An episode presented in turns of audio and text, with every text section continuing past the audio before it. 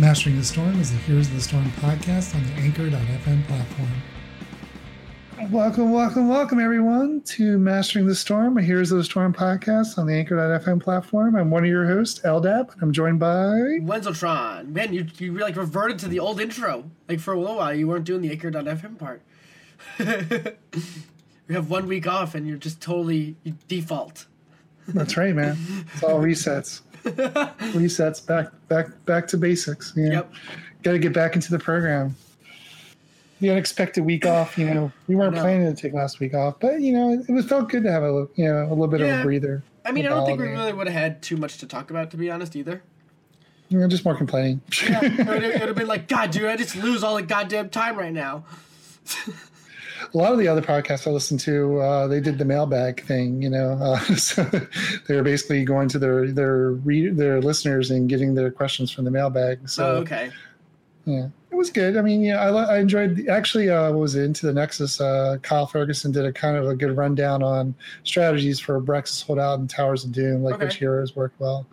Yeah, I think I, I get since I'm a Patreon of them, I get like their show notes. I'll throw them up for you guys. But uh, yeah, it was a good discussion. They also discussed. Uh, they had one. The last question was, "Hey, I'm trying to get into podcasting with a friend of mine. You got any suggestions?" And so they gave some really good tips on like you know uh, what programs they use, you know, being consistent, you know, the the, the Oh. kind of the things we've learned the hard way. Yeah. And so on their uh, their page on their um, Discord server, I actually also offered up, you know, some of the things we've done, you know, with regards to Anchor FM as we're hosting.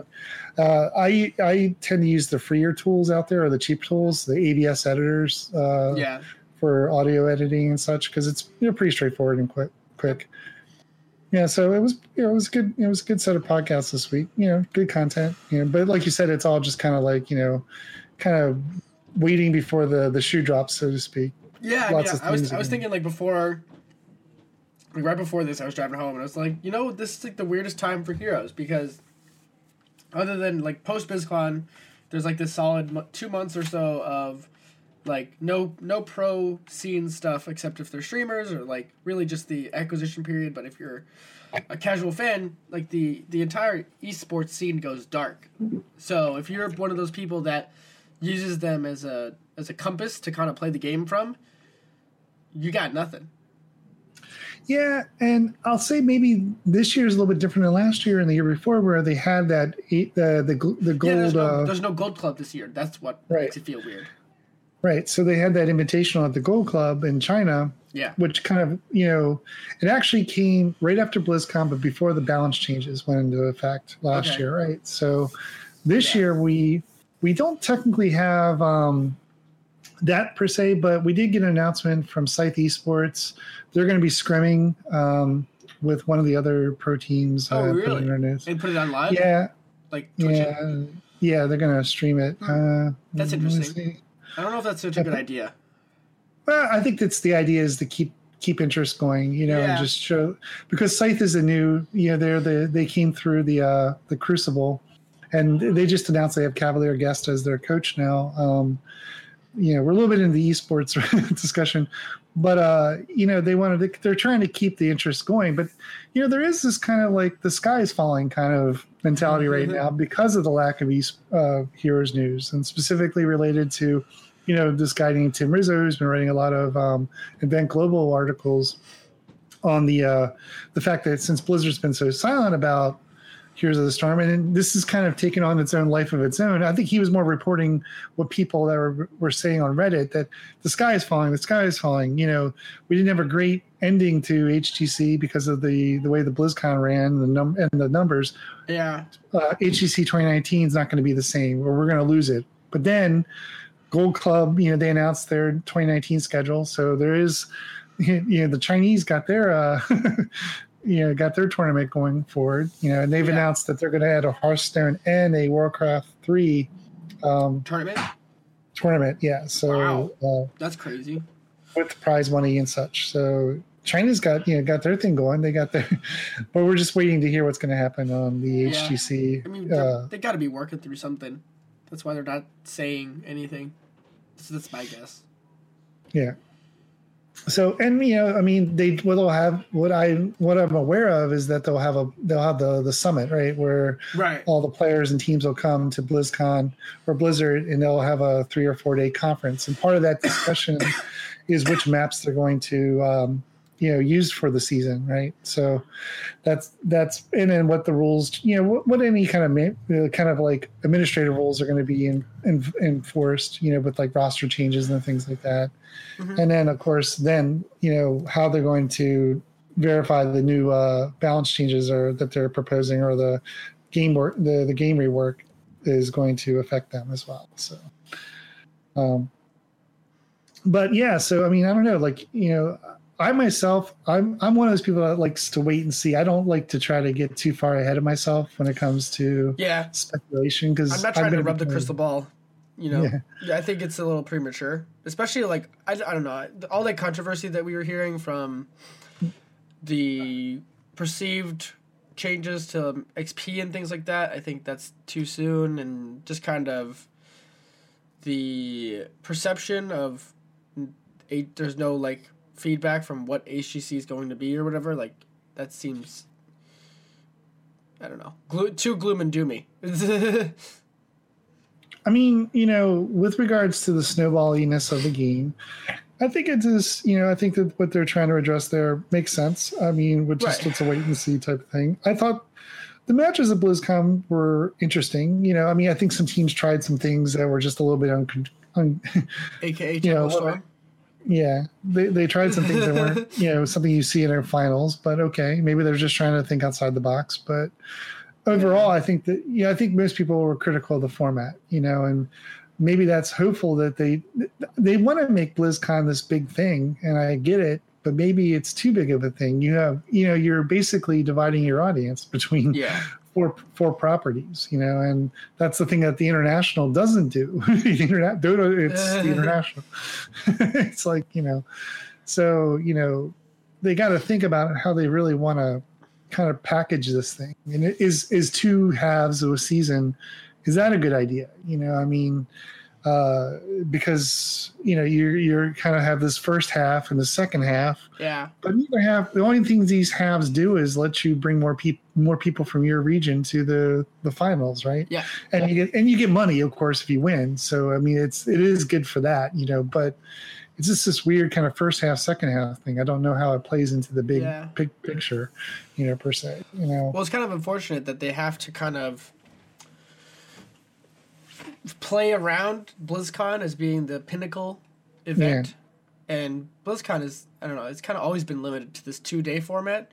hmm And so Heroes kind of has to just play within that predetermined logistics. Or, Right. you, know, you know, because they got, because like, otherwise, like, how, I don't know, I can just imagine Blizzard probably spends a ridiculous amount of money already to kind of make the game or make that thing happen.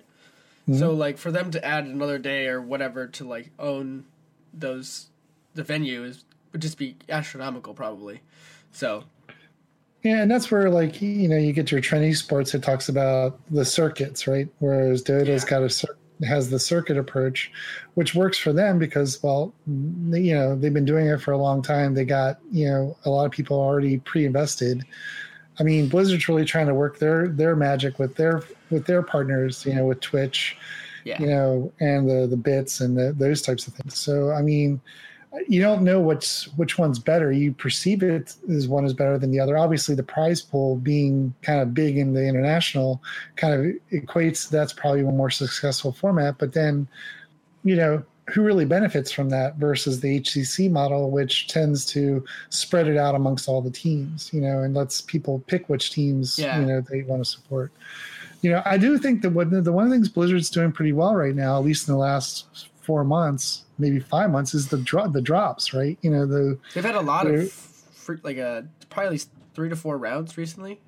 Yeah, I mean they're yeah they're doing these the, the, by connecting the drop thing. I mean, if people you know leave leave their client running a Twitch stream, they have a chance of getting up. I mean, I got like five loot boxes last week. You know, just leaving my stream open. Yeah. I got to leave it open for a few days today because I have to get the. I've gotten all the the little sprays. You know, so Nice. I do That's pretty think- good. yeah, I think Blizzard's doing a good job kind of integrating themselves with Twitch right now. So I mean, you know, it's just trying to get those eyeballs, you know, at that. And you know, the thing about it is there's live versus VODs, right? And I think a lot of people catch their HGC based on VODs. You know, you know, you're you got three days over a weekend to catch all these matches. You know, I mean, it's interesting, but I mean, there's no way you can attract that many eyeballs, right? Even if it's a good match. So, you know, trying to constantly judge them based on their viewership. Now, granted, the other platforms get really good viewership anyway, but you know, I don't know. I mean, yeah, it's like I, I do think it's a well produced product. You know, I, I don't. You know, I, that's the one thing I can say that I know about HGC. It's really well produced. You know, Yeah, I mean, the really casters is. are good. The, stuff casters are great. good. Yeah. And even the, the you know the the mid season brawls, you know, those are really well done. You know, in my opinion, Those are my know, favorite. They were, yeah, I mean, they're they were amazing. So can they capture that and put it into a final format? That's remains to be. I mean, the problem with the final format, it seems like they have to make these tough decisions. Who's going to cast the finals, right? yeah. You know, who's going to get slighted, you know, and and that kind of stuff. And then, of course, then you have your your peop, you have your casters who are making this their career. So you got Gilly, who's maybe deciding to branch out. Same with Dread, you know. So you got these like kind of like question marks. You know, will Trikslyr be back? You know, it's like Yeah. you know that kind of stuff. You know, so um, I don't know. I mean, it's just there's a lot of question marks, and you know, the community they like to ask a lot of questions. You know, and they like to Mm-hmm. speculate. And Yeah, there's just a Um, lot of speculation, and I kind of just, yeah. merp, just a little bit. I just don't. At least the negativity of the speculation sometimes is a little too much. yeah, there's the chicken littles out there, and I think that you know that's the problem is the chicken littles they seem to grab the attention right now versus like. You know, there's a people. A couple. There's one guy I read is like, "Hey, everything's fine. Everything's fine. They haven't announced their whole Hearthstone approach yet." Yeah, so it's like, you know, you know, the, the sky, you know, Blizzard, the company is having financial problems. They lost, you know, forty percent of their value in you know thirty days because of uh, you know, made this announcement they made supposedly. You know, Did they really? Um, from the that's the Diablo Immortal announcement. Yeah, there, there's speculation that like, you know, right now you can pick up Activision stock for a forty percent discount. What you know, so That's kind of I mean, crazy. I didn't know it dropped that much. well, that's the, the nature of the stock market. The stock Right. market's the stock market's down anyway, so they're Right. They're mean, it's bad right now, regardless. So, Bad publicity versus this. yeah. and you know but then again they have things in the pipe you know so they're kind of like you know they're trying to keep they're not you know they're trying to keep things closed, but i don't know it's it's kind of a interesting time Yeah. so i don't know i mean for me you know uh, i'm looking forward to next week i mean we got our first glimpse of you know what's to come we got the stitches kind of announcement video so and we and today they released the uh the quick match changes they talked about where they're going to prioritize Oh, really? having tank and a That support came out and today with the balance patch. yep Yep. Nice. But people are already complaining that their ba- their matches are not balanced because People. it's supposed to be perfect every time it's supposed to be perfect no, it can't be perfect How, has anyone ever heard of a of a of a coding project that's always going to work 100% of the time? The first time it gets implemented. if you look at me in my auto moderator script this week, you'll you'll be laughing because it's, been- it's got it's got a few false positives this week that have been kind of entertaining. But uh, I know how well, that you goes. know, so anyway, I got some people at the house right now, so you may hear some background noise. Folks, No worries. So, I wouldn't worry about um, yeah, they, when you tell them there's a podcast on, they don't really understand that. Maybe I should lower my just a little bit. Yeah, maybe. people, God, people with loud People. voices. sorry. um, So anyway, but yeah, um, back to the Stitches thing because I think Yeah. Stitches is worth talking about. We don't know his talents yet, but Yep. I'm excited. Yeah, it looks like they were, they wanted to increase his ability to wave clear a little bit like Johanna. So with his slam, he's gonna they're gonna he's gonna get that ability to kind of clear waves a little bit faster. Well, it's on his trait. His trait gets the cleave. Yeah, and it also gets that kind of like what's it that damage over time. Yeah. Like, and the closer you are, the more slower you're going to be. Like so, if you your goal with stitches is not to stand on top of him because if you do, you're going to be really slowed. Yeah, and you're gonna take more poison damage over time. Right. Every time so you you get hit by it. you get slowed, and then you get hit by his um his slams and stuff. So. Yeah, and the slam is cool too because it's like it's like a conal effect, but Mm-hmm. the closer, like the halfway section of it is applies a slow now. And then I think the trade off they're trying to do is they're trying to kind of rein the hook in a little bit. I mean, right now it, it can like probably hook you from half the board. it's like it's like a full. I think it's a full screen length and like a screen and a half, or something with like uh, fishing hook. Yeah. So I mean, I think the, the number one the number one complaint you're going to hear about is the fishing hook nerfs or the fishing hook changes and stuff. So hopefully, when we get the full talent rework, um, and you know get some time in the simulator, we'll get some ideas of how that's really going to affect him. I mean, for now, right now, I think his best map is like the two lane like maps like Braxis Holdout or maps where maybe even Dragonshire, where uh, I know Towers and Towers of Doom, right? So you know it's the hook the gorge and to you know and then put them behind your wall and let and let and get and get the person killed right? Yeah. that's kind of the that's the kind of the, the wombo combo or stitches and then the other aspects of it that he can just have this large health pool and stand there and soak damage right? You know so body take damage. Yeah big dumb stitches. Yep, exactly. and then, and then the other part of it, you build him as a bruiser, and you just slam everything. You slam, you slow. You, it's like, you know, I mean, he's a great tank for beginners. Yeah, because he does. He does. I mean, if very, I can play him well, he's very one dimensional of of the yeah. tanks, which is whatever. And I think what they're doing, or at least to me, it feels like it's kind of like increasing interactivity of stitches because in his current form, he kind of just you throw a hook out, and that's like really all you got Mm-hmm. So long range, right? Yeah, and then like after that, you kind of like walk up, you press your W, it does some damage, no big deal, right? Especially if you don't talent into it. Uh, mm. And then his E is just there as a self heal, you know, just like a steroid, just like ah, Bobu's dead, heal, nom, you know. And I think the one thing that you know he has that he, you know the one of the reworks they did with him, they gave him the playmaker hook, right? You know, yeah. so that you know, if he wants to save a teammate, you oh, see yeah, a talent helping hand helping hand, right? It used to be a talent, but then they baselined it. The MF Peloton and, special. Yeah. But then, you know, so now, you know, much like Garrosh, you know, he's got that kind of, you know, Utility. get your friend out of dangers. But once again, it's a skill shot, right? So, you know, if your friend jukes or whatever, you know, like, uh, damn sorry. it. but you so know the good stitches who can land it. Yeah. Well, I mean, it's a practice thing. You know, if you have Wubby doing it for you. right. I used to have a friend of mine I loved to play. And like, man, when he would gorge people, he'd like have like an orgasm on Discord. He'd be like, oh, I sure got him in your like, it was like kind of fun. It was entertaining to play with him sometimes. I mean, I mean, it was like the, the, hooks are fun. Like it, yeah. Stitches is one of those characters that when you land a hook, it feels great, but when you miss the hook, it doesn't feel feels like bad, man. Yeah, it doesn't feel like. Well, the one thing the one thing they did announce is that you know the one the, the they wanted to reward skilled hooks, right? So yeah. they have a tout where if you hook someone, it'll reduce the cooldown, which is cool. I think that people have been asking for that for a while. So that's one of the things they did announce in the video. Um, and then you know the slowing effects, I think were the other major aspect of the stitches they wanted to add. Kind of give him a little bit. He's like a fat Johanna, basically. you know, so I mean, I, I I see him. I think of him as like you know when I was when I was watching it, I got the impression this is like Johanna, right? It's like just you know long range hook and you know the ability to help your foe. You know, so we'll see. You know, and then I, I'm speculating that we'll see by tomorrow or Friday we'll see the Sylvanas uh, video too. Yeah, I, was, I was curious that didn't come out. Normally, they kind of put them together. Yeah, and I think this one they're taking their time because they know that they got. I mean, this next patch, I, they got to prepare for the next season, right? So, will they put in the the the gameplay changes that they announced? You yeah, know, I mean these are so we we're casting we're casting this podcast on Wednesday, so by Sunday the game will be totally different, most likely. Yeah, you know, and there'll be another flame thread on on somewhere about yeah. whatever.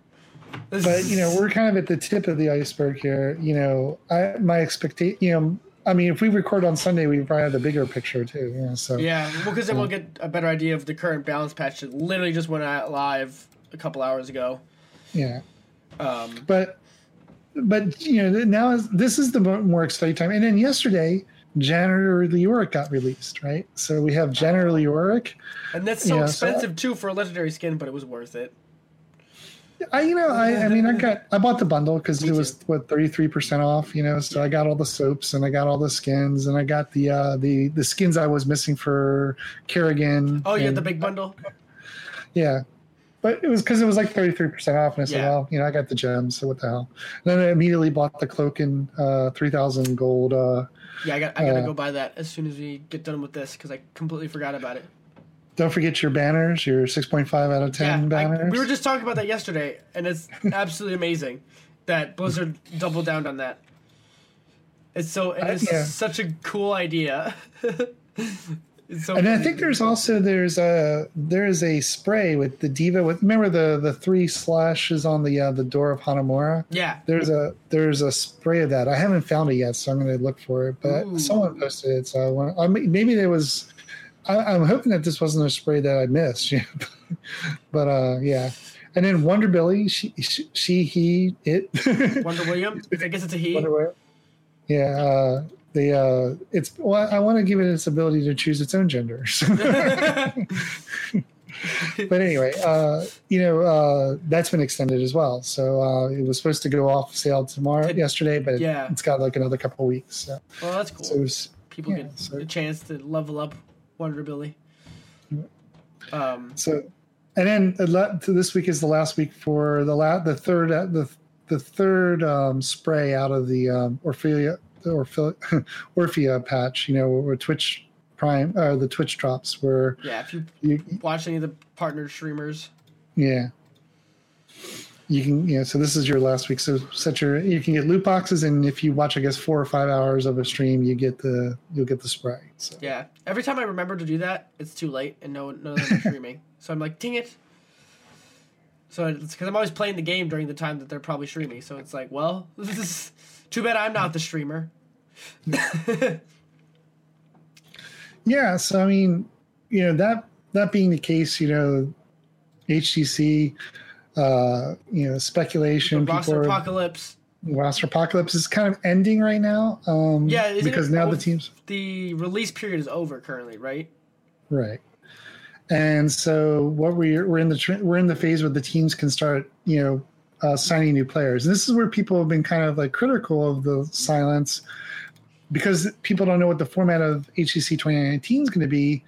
They're the teams are more reluctant to offer, you know, or to pick up players, right? You know, because they don't know what you know. They don't want to spend a lot of money for something, and maybe it's not as as lucrative. You know, so Hmm. that's one of the criticisms. Yeah. You know, of so um so this is right now until December 4th is the official roster acquisition window. Uh, that means uh, the roster release window is ended and teams are not obliged to they're not they don't have to announce uh, all the players leaving their roster yet either. Oh wow. And so so so far right now no roster changes were announced uh, were announced during the week of yeah, there's only been like three players from every region that left, except uh, Tempest. Tempest had some pretty big yeah changes. I think there's a spreadsheet I can look at real quick. Yeah, there's a roster apocalypse on Reddit, but they had like signed Dami and good to question mark. You should fact check me on that one. Was it uh, let's see Should be all the way at the bottom, So yeah, so in Europe, uh, JPL is gone. which we all From, knew. uh, we all knew JPL was going to yeah. be gone before. Grant Gaming, uh, Darmok is gone. Yeah. Twenty Esports, uh, Quick Quack- Mix is gone, Quack Mix, yeah. and Epunk Quack Mix, yeah. and then uh, Rosmeg is uh, gone from Epunks. You know, Monkey Menagerie is disbanded. Oh wow, they disbanded. They're not staying together. Hmm. I mean, I kind of saw that coming, but And Not then going. North America, clicking on North America, Team Freedom. yeah, Um, they dropped. Nasdaq they just dropped their sponsor, right, for Team Freedom. yeah. Well, the sponsor dropped them. He said, yeah, I'm the other way out. around. Yeah, the coach, so- because the coach got ownership of the team. Yeah. And then uh, Endemic. So uh, was it Freedom lost Nasmus, uh, Yoda, and uh, uh, their coach, and then um, Team Oculus lost Prismaticism. Uh, Endemic lost Cure and uh, Michael Udall. Which you know, when Michael Udall retires, he usually comes back six months later. So don't take the take the Yeah. for what it is. Well, he put a video up saying he's going to be a full time streamer on his Twitter. Yeah, Twitter. So, I mean, it's whatever. yeah, well, you know, until he he gets the bug, until he gets the bug, or someone says yeah, something, to- or until someone says, "Hey, you should join our team," and they make a new super roster of some sort. I don't know. For him, I think for him, I think he's been doing this for a while, and like there was a lot of hype around him when he won uh, when his Uh, team won. The dorm. Yeah, The Dorm. dorm. And I think a lot of people assumed he would be like a superstar of some sort, and he kind of was for a little while. But then after a while, he it seemed like he kind of just fell off a little bit. Nothing, not in his own way, but just like teams he was on were not performing as well as speculation stuff like that. Yeah, I mean, I think that you know, I think he tries to be, you know, approachable. He, his criticisms are, you know, I, I don't think him as highly critical of people. He has Yeah. opinions. I mean, obviously, but Everyone's got opinions, Um, right? yeah. The one thing I'll say is he's, um, you know, he went through some emotional things too with, the, with his breakup with his girlfriend Yeah. and things like that during a during the middle of a season, which caught, you know, said you know, that distracted does him. not during- help anything. Yeah. But you know, it's it just goes into the state of players in this league. You know, um, They're people they have too. personal, yeah, they have personal life. yeah. Well, we'll say that when he was at the midseason brawl, you know, as one of the casters, he, he- I think he did a great job. yeah, he was And, the um, analyst, right? yeah. Yeah, I think Yeah. I really wish they would just add that as a role, Mhm. like uh, at all times. Hmm. I, I think I mean, but but I thought he had really good insights, you know, Yeah. and you know, so um, the one thing I, I've kind of like you know noticed is that with like say you know with the demise of Squadron, right, you know, and uh, Heroes Hearth, they're kind of forming their own media empire. you yeah, it's kind of crazy how many people they've picked up in like the last month, right? Yeah, 'cause yeah. Their and- whole thing is crazy. Their expansion is insane. And they're I mean, and they- Yeah, they got podcasters. They got you know, Yeah. well, they got articles. I mean, there are other um, small in comparison, and they think you know, like you know, whereas Tempo Storm kind of had their own kind of approach to the same thing. yeah. They're not as I don't know as engaged. I, I mean, like they got Chaos OS writing these great articles, but and Chaos pretty much puts his articles on the Heroes Hearth site, so it's Yeah. like. It's like it's like uh, Reddit Light is like what I like to call it. You know, I think it get, they get a lot of viewers, but I think most of their viewers go to their Twitch channels and stuff. You know, and then just stop by the uh, yeah. um, the website. I think the, well, Um, the Twitch channel is the way too, is like because those people were already like watching them. Mhm. You know, the people that get picked up by it, so it's kind of like, oh, next logical progression. Just go to you know Heroes Hearth, the website kind of thing. Yeah. It's kind of like Spaceballs, you know, Spaceballs the movie, and then Spaceballs whatever. Terrible joke, but uh, like it's just, it's interesting to me though to kind of think about it as like a you know everyone keeps saying like how much heroes is kind of a dead game quote unquote Mhm. um, but then there's heroes hearth out here doing their deal and they're like I, you know, and I, I, you know, that was one of the things I thought about this week. It's like, you know, people are like, you know, with the matchmaking changes going into effect, like the changes to quick match yeah and the upcoming changes where they're going to combine Hero League and Team League, right? Yeah. My feeling is, is if you click on that button that says ready and it says you're in a match, Yeah. that's to me, it's not a, it's not a dead game anymore, right? If you have to wait six minutes for a, uh, a queue, queue. you know, that makes you feel like the game is dead. But once I think they get these kind of tweaks in place, you know, I don't, you know, and like your match, I mean, like we've been playing together, and what does our matches take like with Team League? You know, two minutes, three minutes, you know, maybe like two minutes to get a match, sometimes less, you know.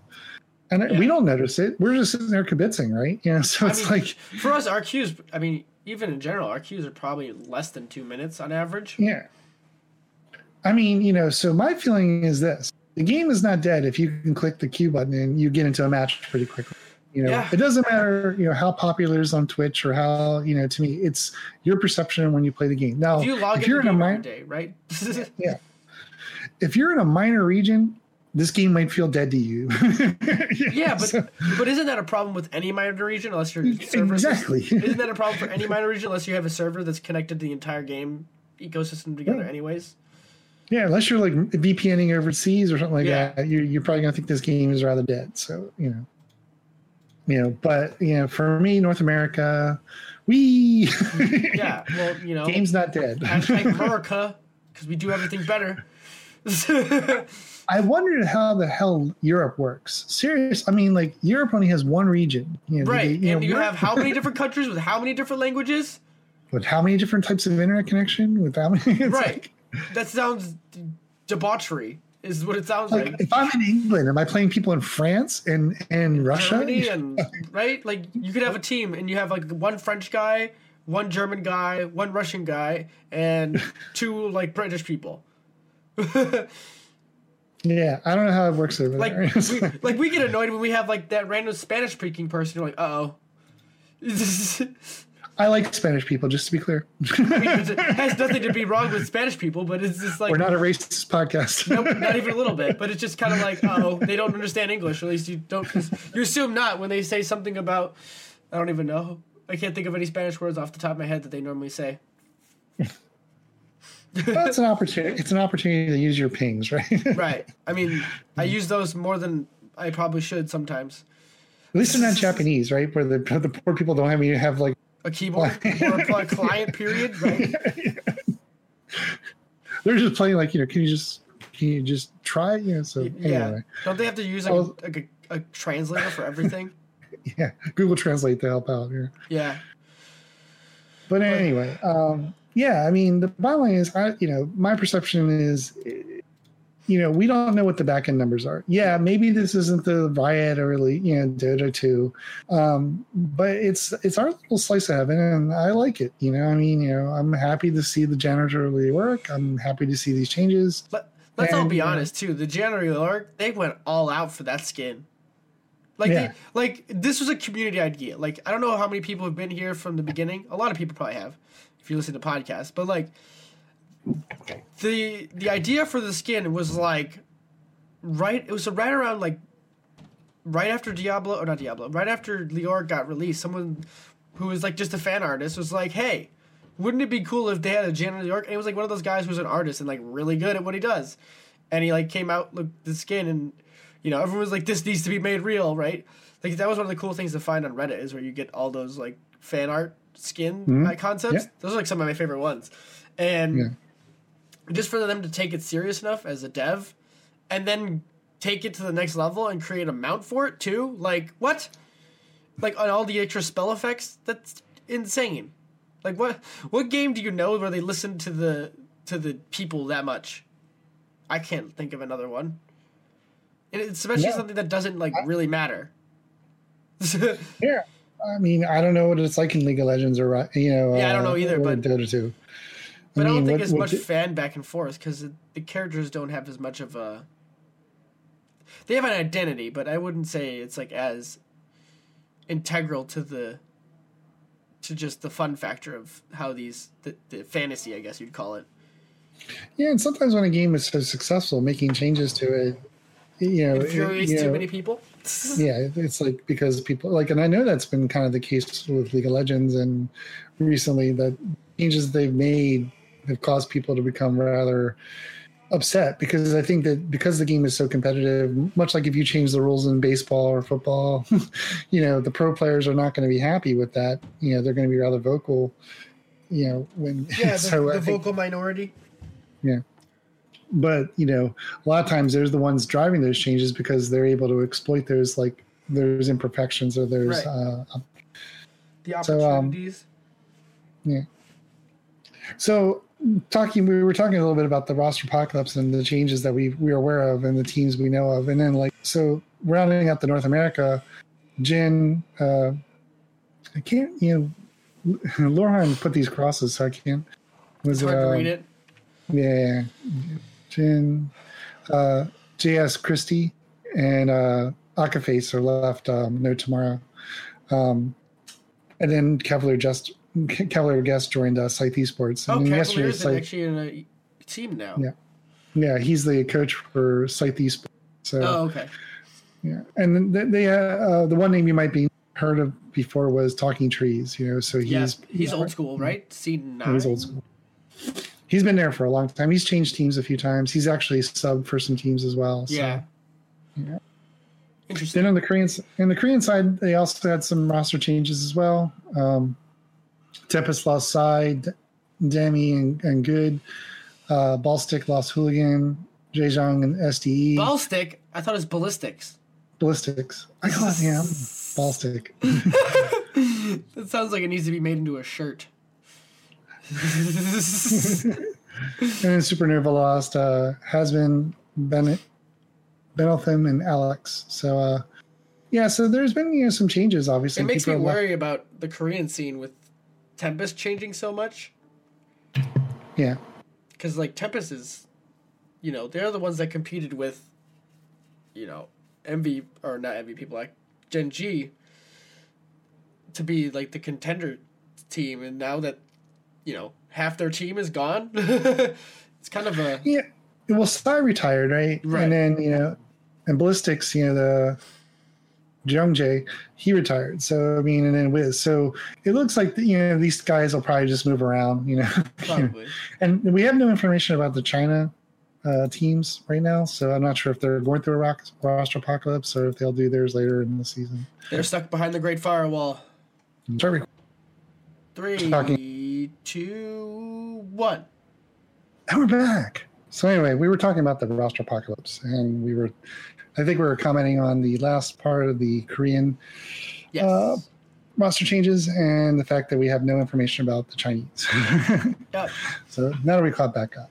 So, you know, like I said, no major uh, announcements of any acquisitions yet, just a lot of departures. And so we have until the 4th for the teams to make their changes. And then they don't have to announce that. And then I think after the 4th, we might start hearing uh, of the, cha- uh, the changes that the teams are making per se. Yeah.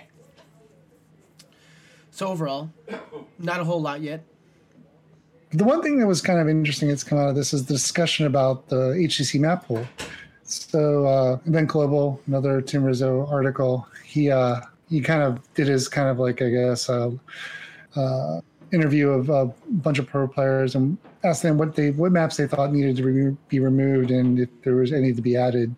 And the ones that most people identified that needed to be removed was the number one was Braxis Holdout. I think most people feel like if there's going to be a map removed, it's going to be that map.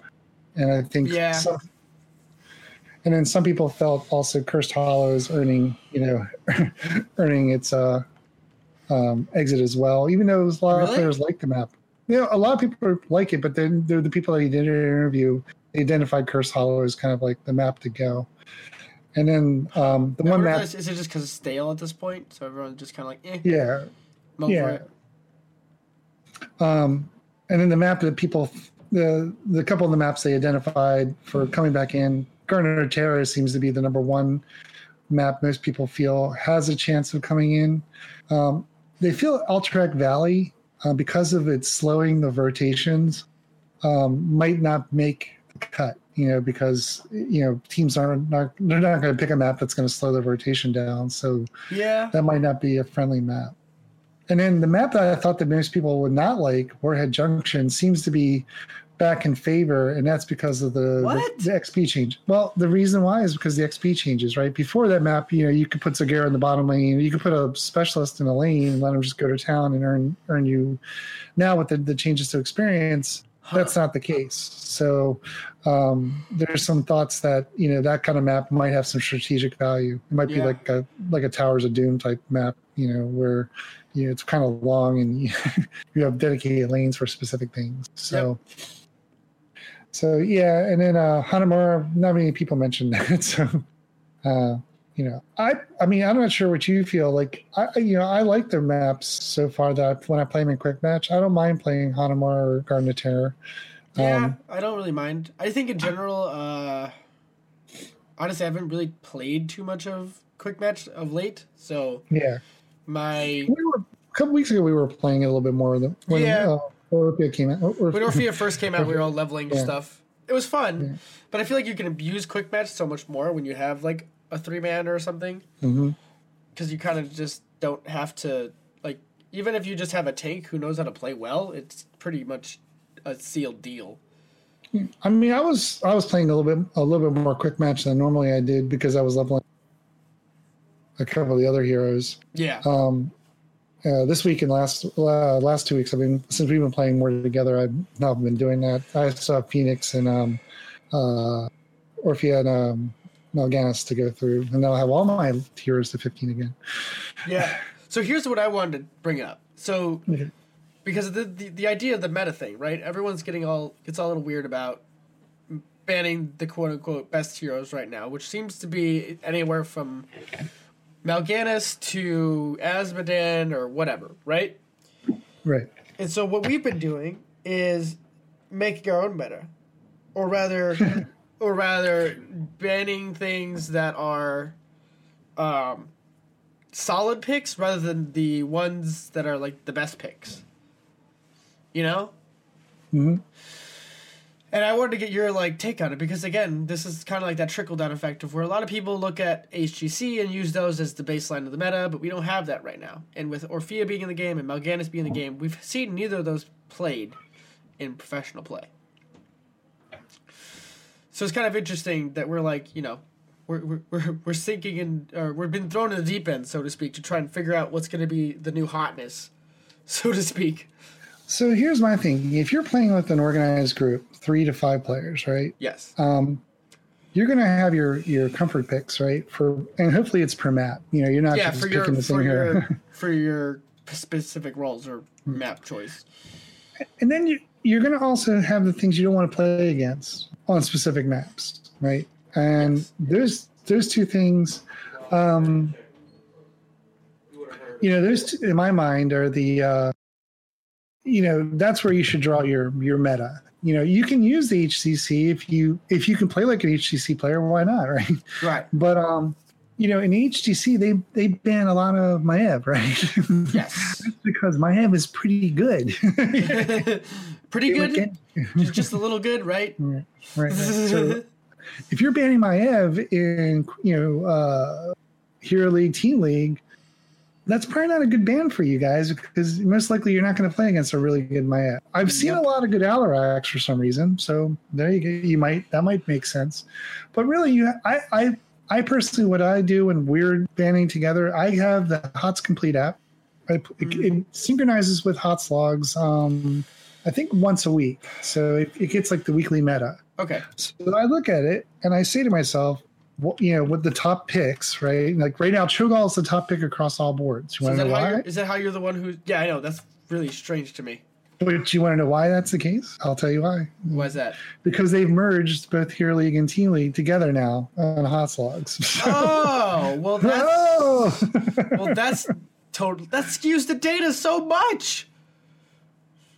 yeah, so that's why you see, like, if you look at HOTS logs right now, across the board, Cho'Gall is like the number one. He's actually not anymore. Mal'Ganis is back to being on top. okay. But at first it was together. No, yeah, earlier, literally earlier this week, like Monday, it was, it was Cho'Gall being number one, and I was like, what the hell? Also, is it strange? Why do Cho'Gall have separate win rates? Or like I don't know, get it. well, sometimes I get some teams. they diverge. Gall has a fifty-four point eight win rate, and Cho has fifty-three point seven. Almost, it's one point one percent different. How? I don't know. Maybe Gall, there's the one. Cho can't win without Gall. Let's be real here. They're connected. I, I, I don't know why. I mean, I can't. it's so weird. Um, other than that, like I don't know, kind of figure out what's new meta things. Like Arthas is really good right now. Yeah, Um, and, and I think if you're really better. looking at the meta changes, you're looking at master and grandmaster. You know, you Yeah. filter on them, right? You know, so they're going to give you kind of the clues. And, that- and the one thing I, the one thing I will say right Yeah. now is, there's been two separate metas for a long time. There's been the There's HGC been. meta. always been, yeah. There's been the HGC meta. There's been the Hero League meta, and then there's been the Team League crappy meta, right? the things that only Now- work in cheese comps. Right. now what we got is kind of this you know hero league i mean hero league team league hgc meta where you know um what i think i've i've witnessed at least because i've been playing a lot more team league is that i feel like the matches are better because um the teams are higher, coordinating better. There's higher Yeah, quality. yeah those teams are coordinating better you know even slightly better it's like you know it's like a 5% better but it seems overall i don't feel like i've been in a match where i felt totally outmatched yet yeah even when i solo queue There has been a few times for sure though. With like Okay. with like the annoying thing is when like those people where like you said we get the duo queues where it's like there's like a duo queue and like one of those guys is like a bronze and then the other guy was Mm-hmm. like maybe he's not actually a bronze but his like picture says he's like plat diamond or some shit.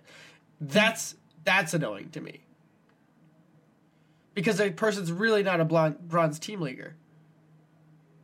but it, you asked me like what you know what you should ban, and I think that one of the things you should consider is what don't you want to play against. That's Oh, yeah. really what that's your meta. Do you want to? You know, I don't like playing against Kael'thas. You know, Yeah.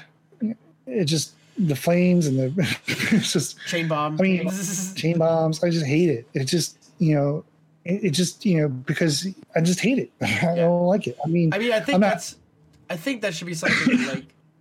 I think that's how you should ban realistically. Like it should be like objective to a degree, but it should also be like, what don't you like dealing with? Because it's Mhm. like if you can't like outplay it, then you shouldn't. You should just ban it, right? Like you shouldn't ban Yeah. it. You should not ban something if you think it's like. Like if it's like, oh, I need to ban this because everyone else bans it. Like that, you should immediately ask yourself, why are we doing that? yeah, and I think that there are heroes that are just a little bit in in the uh, in our league. You know, yeah, Varian Uh, for one. Yeah, Varian seems like it's a good band. Diablo can be a good band. He seemed know? to he seemed to fall off a little bit as of late. Yeah.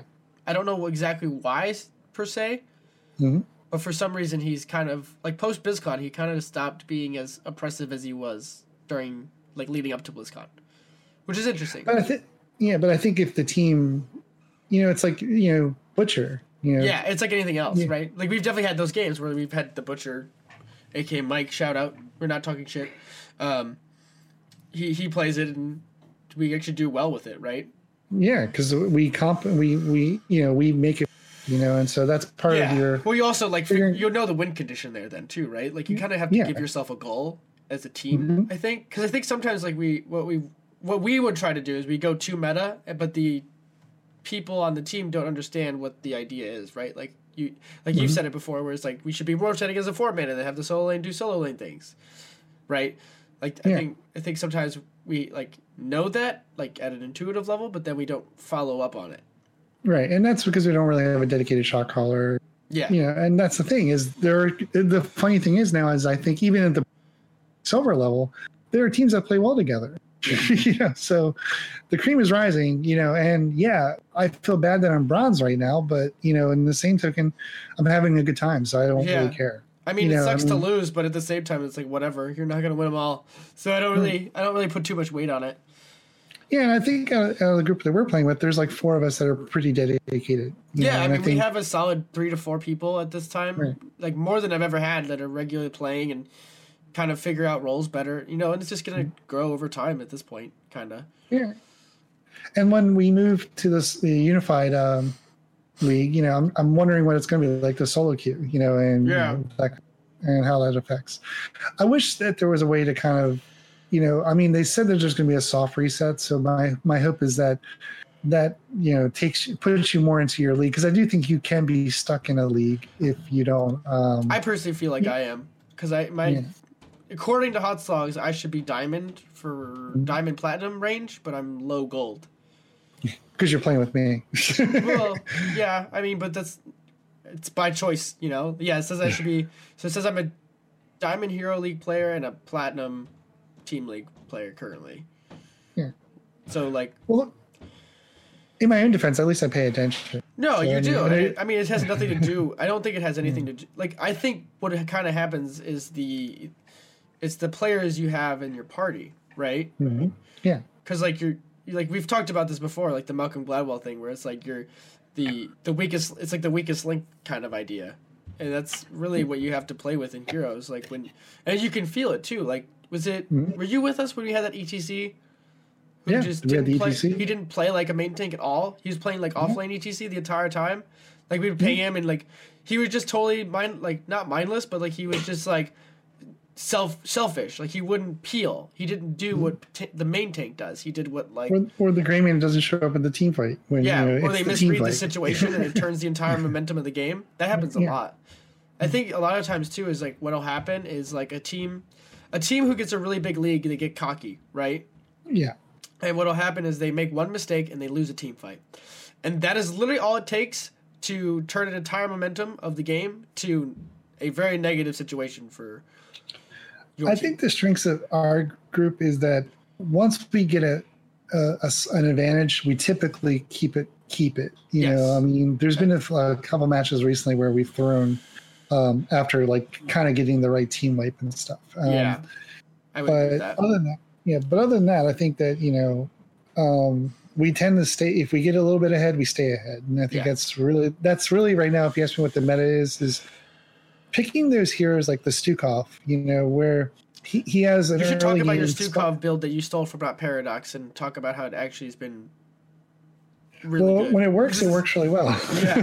when it doesn't work, the, the biggest thing that Paradox emphasized on his Stukov video this week, and is you need to Stukov very aggressively because he's got the self heal, but he can he can do about as much more damage probably than some other types of assassins.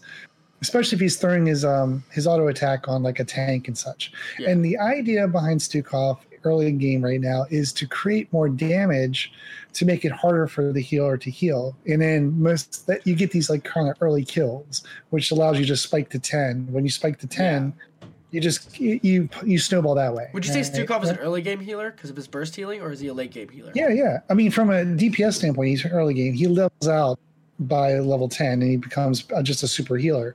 But the thing is, if you get like a you know a couple talent tiers ahead, you know you're gonna you know win the match. Just you you, played, you know, you've seen. But Mhm. if you don't have the right heroes to kind of uh, enable him to kind of you know do his thing, like you know, yesterday we had a Mal'Ganis that was you know on Tomb of the Spider Queen.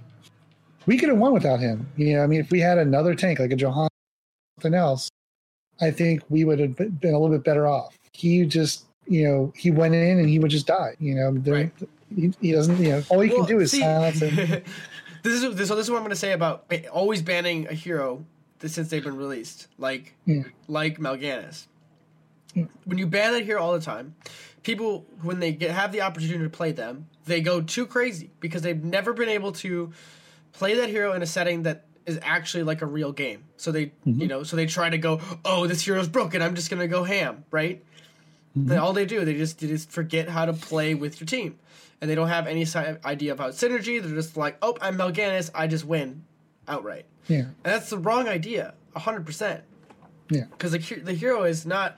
I don't think Mal'Ganis is broken. Broken. He's not Maiev broken. I'm going to use Maiev as my example from now on, as as like, you know, Mm-hmm. the, the the the gold standard of when a hero needs to be nerfed, right? right.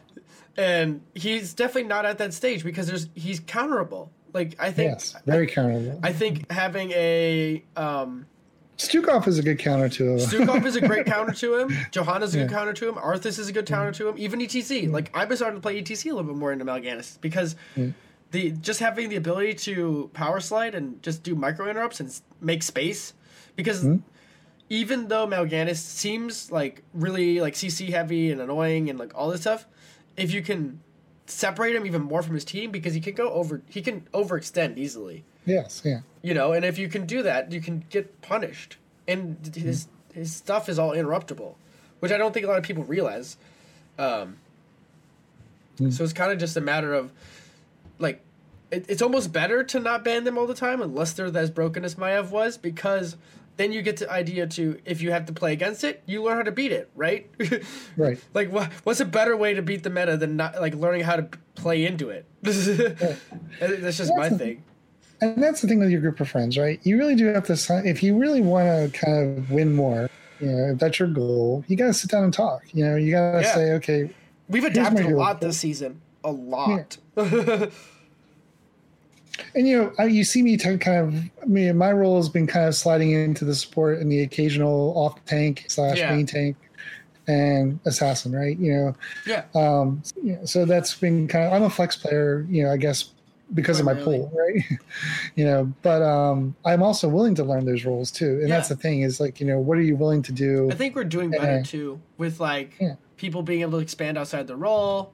I mean, there's a few of Mm-hmm. our players like like Raul. Uh, he's he's a he's a uh, most a league player and stuff like that. But since Orphea came out, he's kind of been a one trick Orphea player because Mm-hmm. of just the playmaking and fun factor of the hero, which is I totally get it. It's totally fine too. Yeah. I and I think Orphea is actually good. She's not like broken good, but she's still good. Like she, Yeah. it fits his playstyle as a as a player. So I'm like, cool, whatever. Like if you can win with it, go for it. Like that's that's what I like. I just trust trust it as a as a team, right?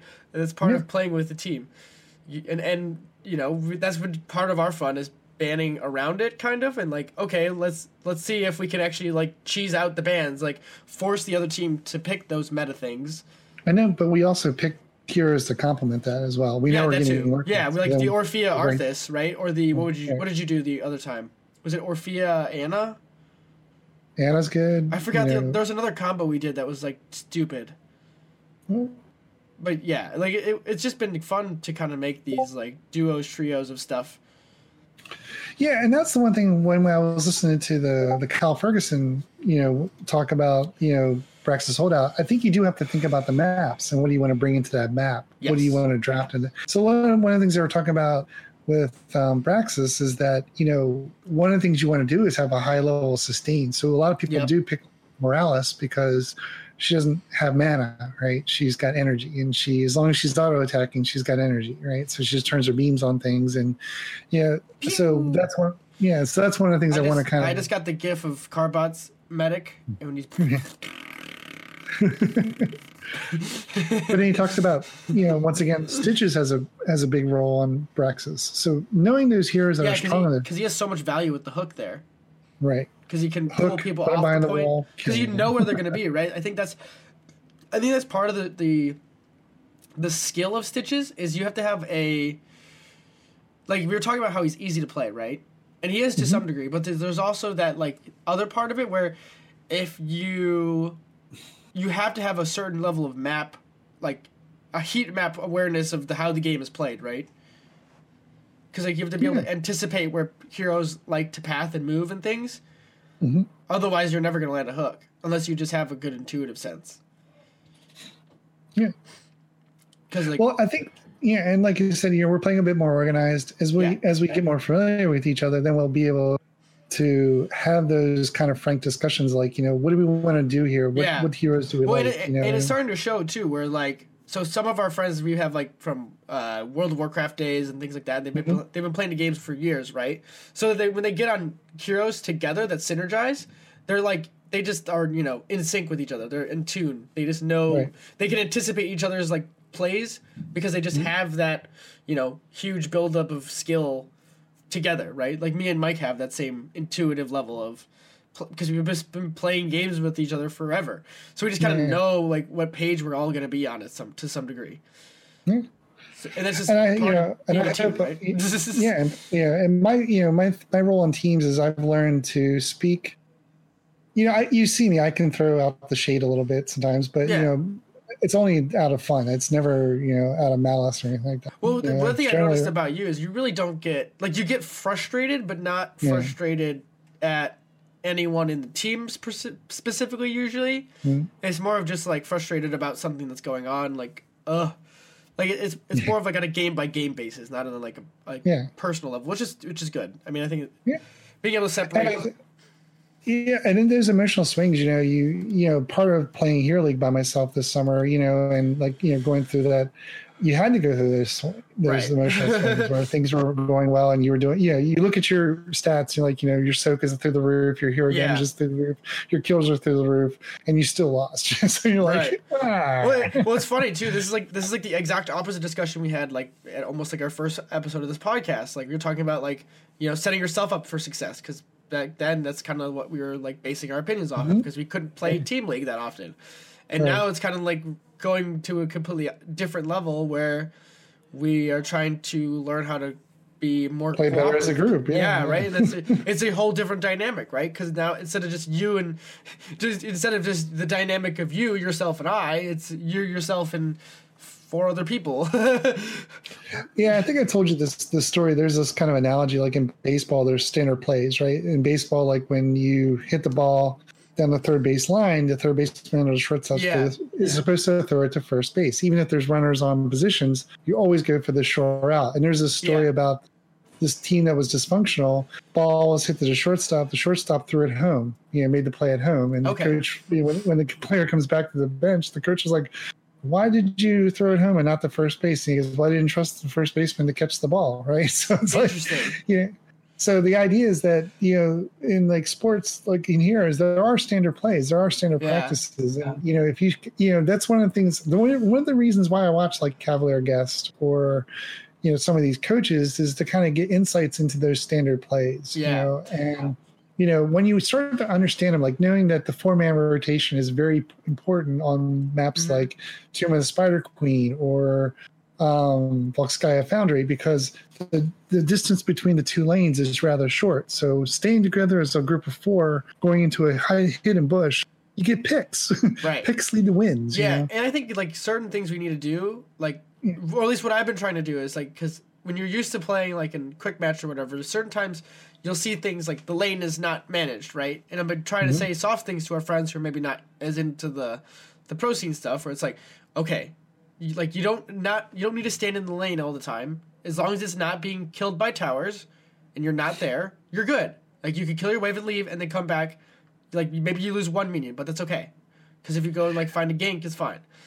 I think the thing that probably wasn't good for the game is the specialist role. The specialist Yes. role was designed as siege, right? That was their role. You know, most of the specialists were some form of sieging. And they right? had art, and they had ammo decreasing talents, things like that. Right. And I think that, you know, that mentality, I mean, they were building a little and Dota where, you know, per se. And I think that, uh, that mentality that they tried to bring into the game brought this kind of individuality, right? I'm going to say Yeah. I'm going to win my lane. I'm going to, and because the XP rewards, the game is changing now where those those rewards aren't going to be there anymore people are going to have bad habits. There's going to you're going to still see your Nazeebo in every game. Now Nazeebo is a freaking beast, you know, especially if you get into level 20, right? You know, Right. level 20 turn on the auto win, right? And a lot of those Mhm. specialists are level 20 turn on the auto wins, right? So you have to decide: Am I going to go level 20 auto win, or am I going to try to get to get ahead and win and stay ahead? You know, that's generally your draft approaches, at least in the the Hero League matches. Now, I think in our what we play in, getting to level twenty is a pretty solid strategy. you know, Yeah. stall, stall, stall, stall, stall. But I I do think if you can work together well as a team and get and learn to pick those heroes that get you further Yeah. ahead early, you're gonna win. Was that the game we had? So what was the game we had yesterday where we were we made that Ironshire? the the, no, the gank bush tactic on uh, uh, Sky Temple? We had that Oh, yeah. amazing play where the medic and Jaina walked into the bush and we got Yeah. two quick kills. That was a that was a butcher game we had. Like Mhm. like that play we made, we were like kind of behind the whole game ish, like not super behind, but it was close. Like it was tense. Yeah. Like there was a point where we thought we might have lost that game, and like Yeah. having that like opportunity, like having like that awareness of a team to kind of come together and not get too, you know, and you're psyched out about almost losing and like the intensity of it and stuff. Like we really came, like we really just made it work, you know, and it was Yeah. one of those moments that felt really good to have. like, Well, I think like level 16 is that kind of that make or break. Like if you're trying to go the early, you know, if you can get to 16, that's where your break point Yeah. is. And then level 20 is like, well, then it's anyone's, you know. And, you know, so that's where you need to gank the bush, you know, do the gank bush strat, strat Yeah. if you want to try to win level 20. There's And no I more think- backdooring per se anymore. No, you I don't think backdooring works unless you get a kill or two. Like unless Yeah. oh, well, and if the team is super unaware. But like, kind of just capping on that uh the specialist thing, is it's like they have so much like their scaling as a like from a kill potential like lane clearing, is so stupid. Like a Gazlowe or something like that. Is they scale so well into the late game of how fast they can control and clear lanes that it's just Mhm. it's almost next to impossible if you have like a standard team facing one of those. Yeah. And just like I don't know, I don't know what it is about Nazeebo, but like his toad build is like crazy.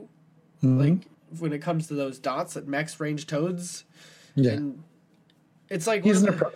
He's like the he's like the Cal- Caliphus of uh you know specialists because like you know, he basically well I mean you know and the, the thing about zero is his poison you know it's just Right. like if you can get viral infection at 20 it's a you should win the game if you don't there's something Yeah. wrong and, well then someone else is I not mean- playing properly realistically Yeah. Because. I mean, Yeah. the one the one downfall in Nazeebo is he doesn't bring he doesn't bring really any CC to the game, and I, and I still think well, I don't know I mean the zombie wall's pretty good I mean, it's, that's so, I don't call that hard CC though. It's I call No. that zoning. Like that's a complete, that's Yeah. a different kind of CC. You know, when I think of CC, I think of a stun. well it's not a really fun place to be when the spiders and the toads and the, Well, and the course. show up inside your thing or the but when it's on a hard delay yeah. like that, it's a little. It's it, the odds of landing almost every zombie wall is, is something you talk about in game when you're like, damn, this Nazeebo's la- landing every zombie wall, right? so I don't know. It's And the other thing, like you said, is you know you were saying, okay, well, we want to make our knowing that people want to pick things like Nazeebo and and Kael'thas, right? And because Yeah. of the you know maybe that's the thing as you're as you're as we're as maturing as a team, you need to think what are those good counters, you know, to those Yeah. heroes, you know, and just pick the counters, knowing that you know you can ban other things, you know, that are and and thus keep your your draft order open, you know yeah, um, picking Stukov right now. When we know that we're picking Stukov, we know that Stukov is not going to get banned. Right? Right. So that Yeah, frees up a lot of mental capacity of being like, oh, we should pick Deckard, right, or Whitemane.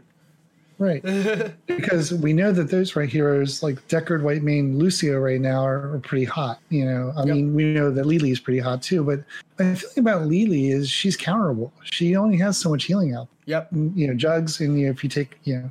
You take the right, you know, she's not really good with a silence. No. so, it's kind of one of those things too. You kind of have to, um, yeah. kind of just understand what you're supposed to do. Almost like yeah. I think right now is the tank meta is like kind of blown wide open. There's so many you can mm-hmm. pick. So like narrowing it down, like you know, getting rid of like a meta, like what? Not even meta one.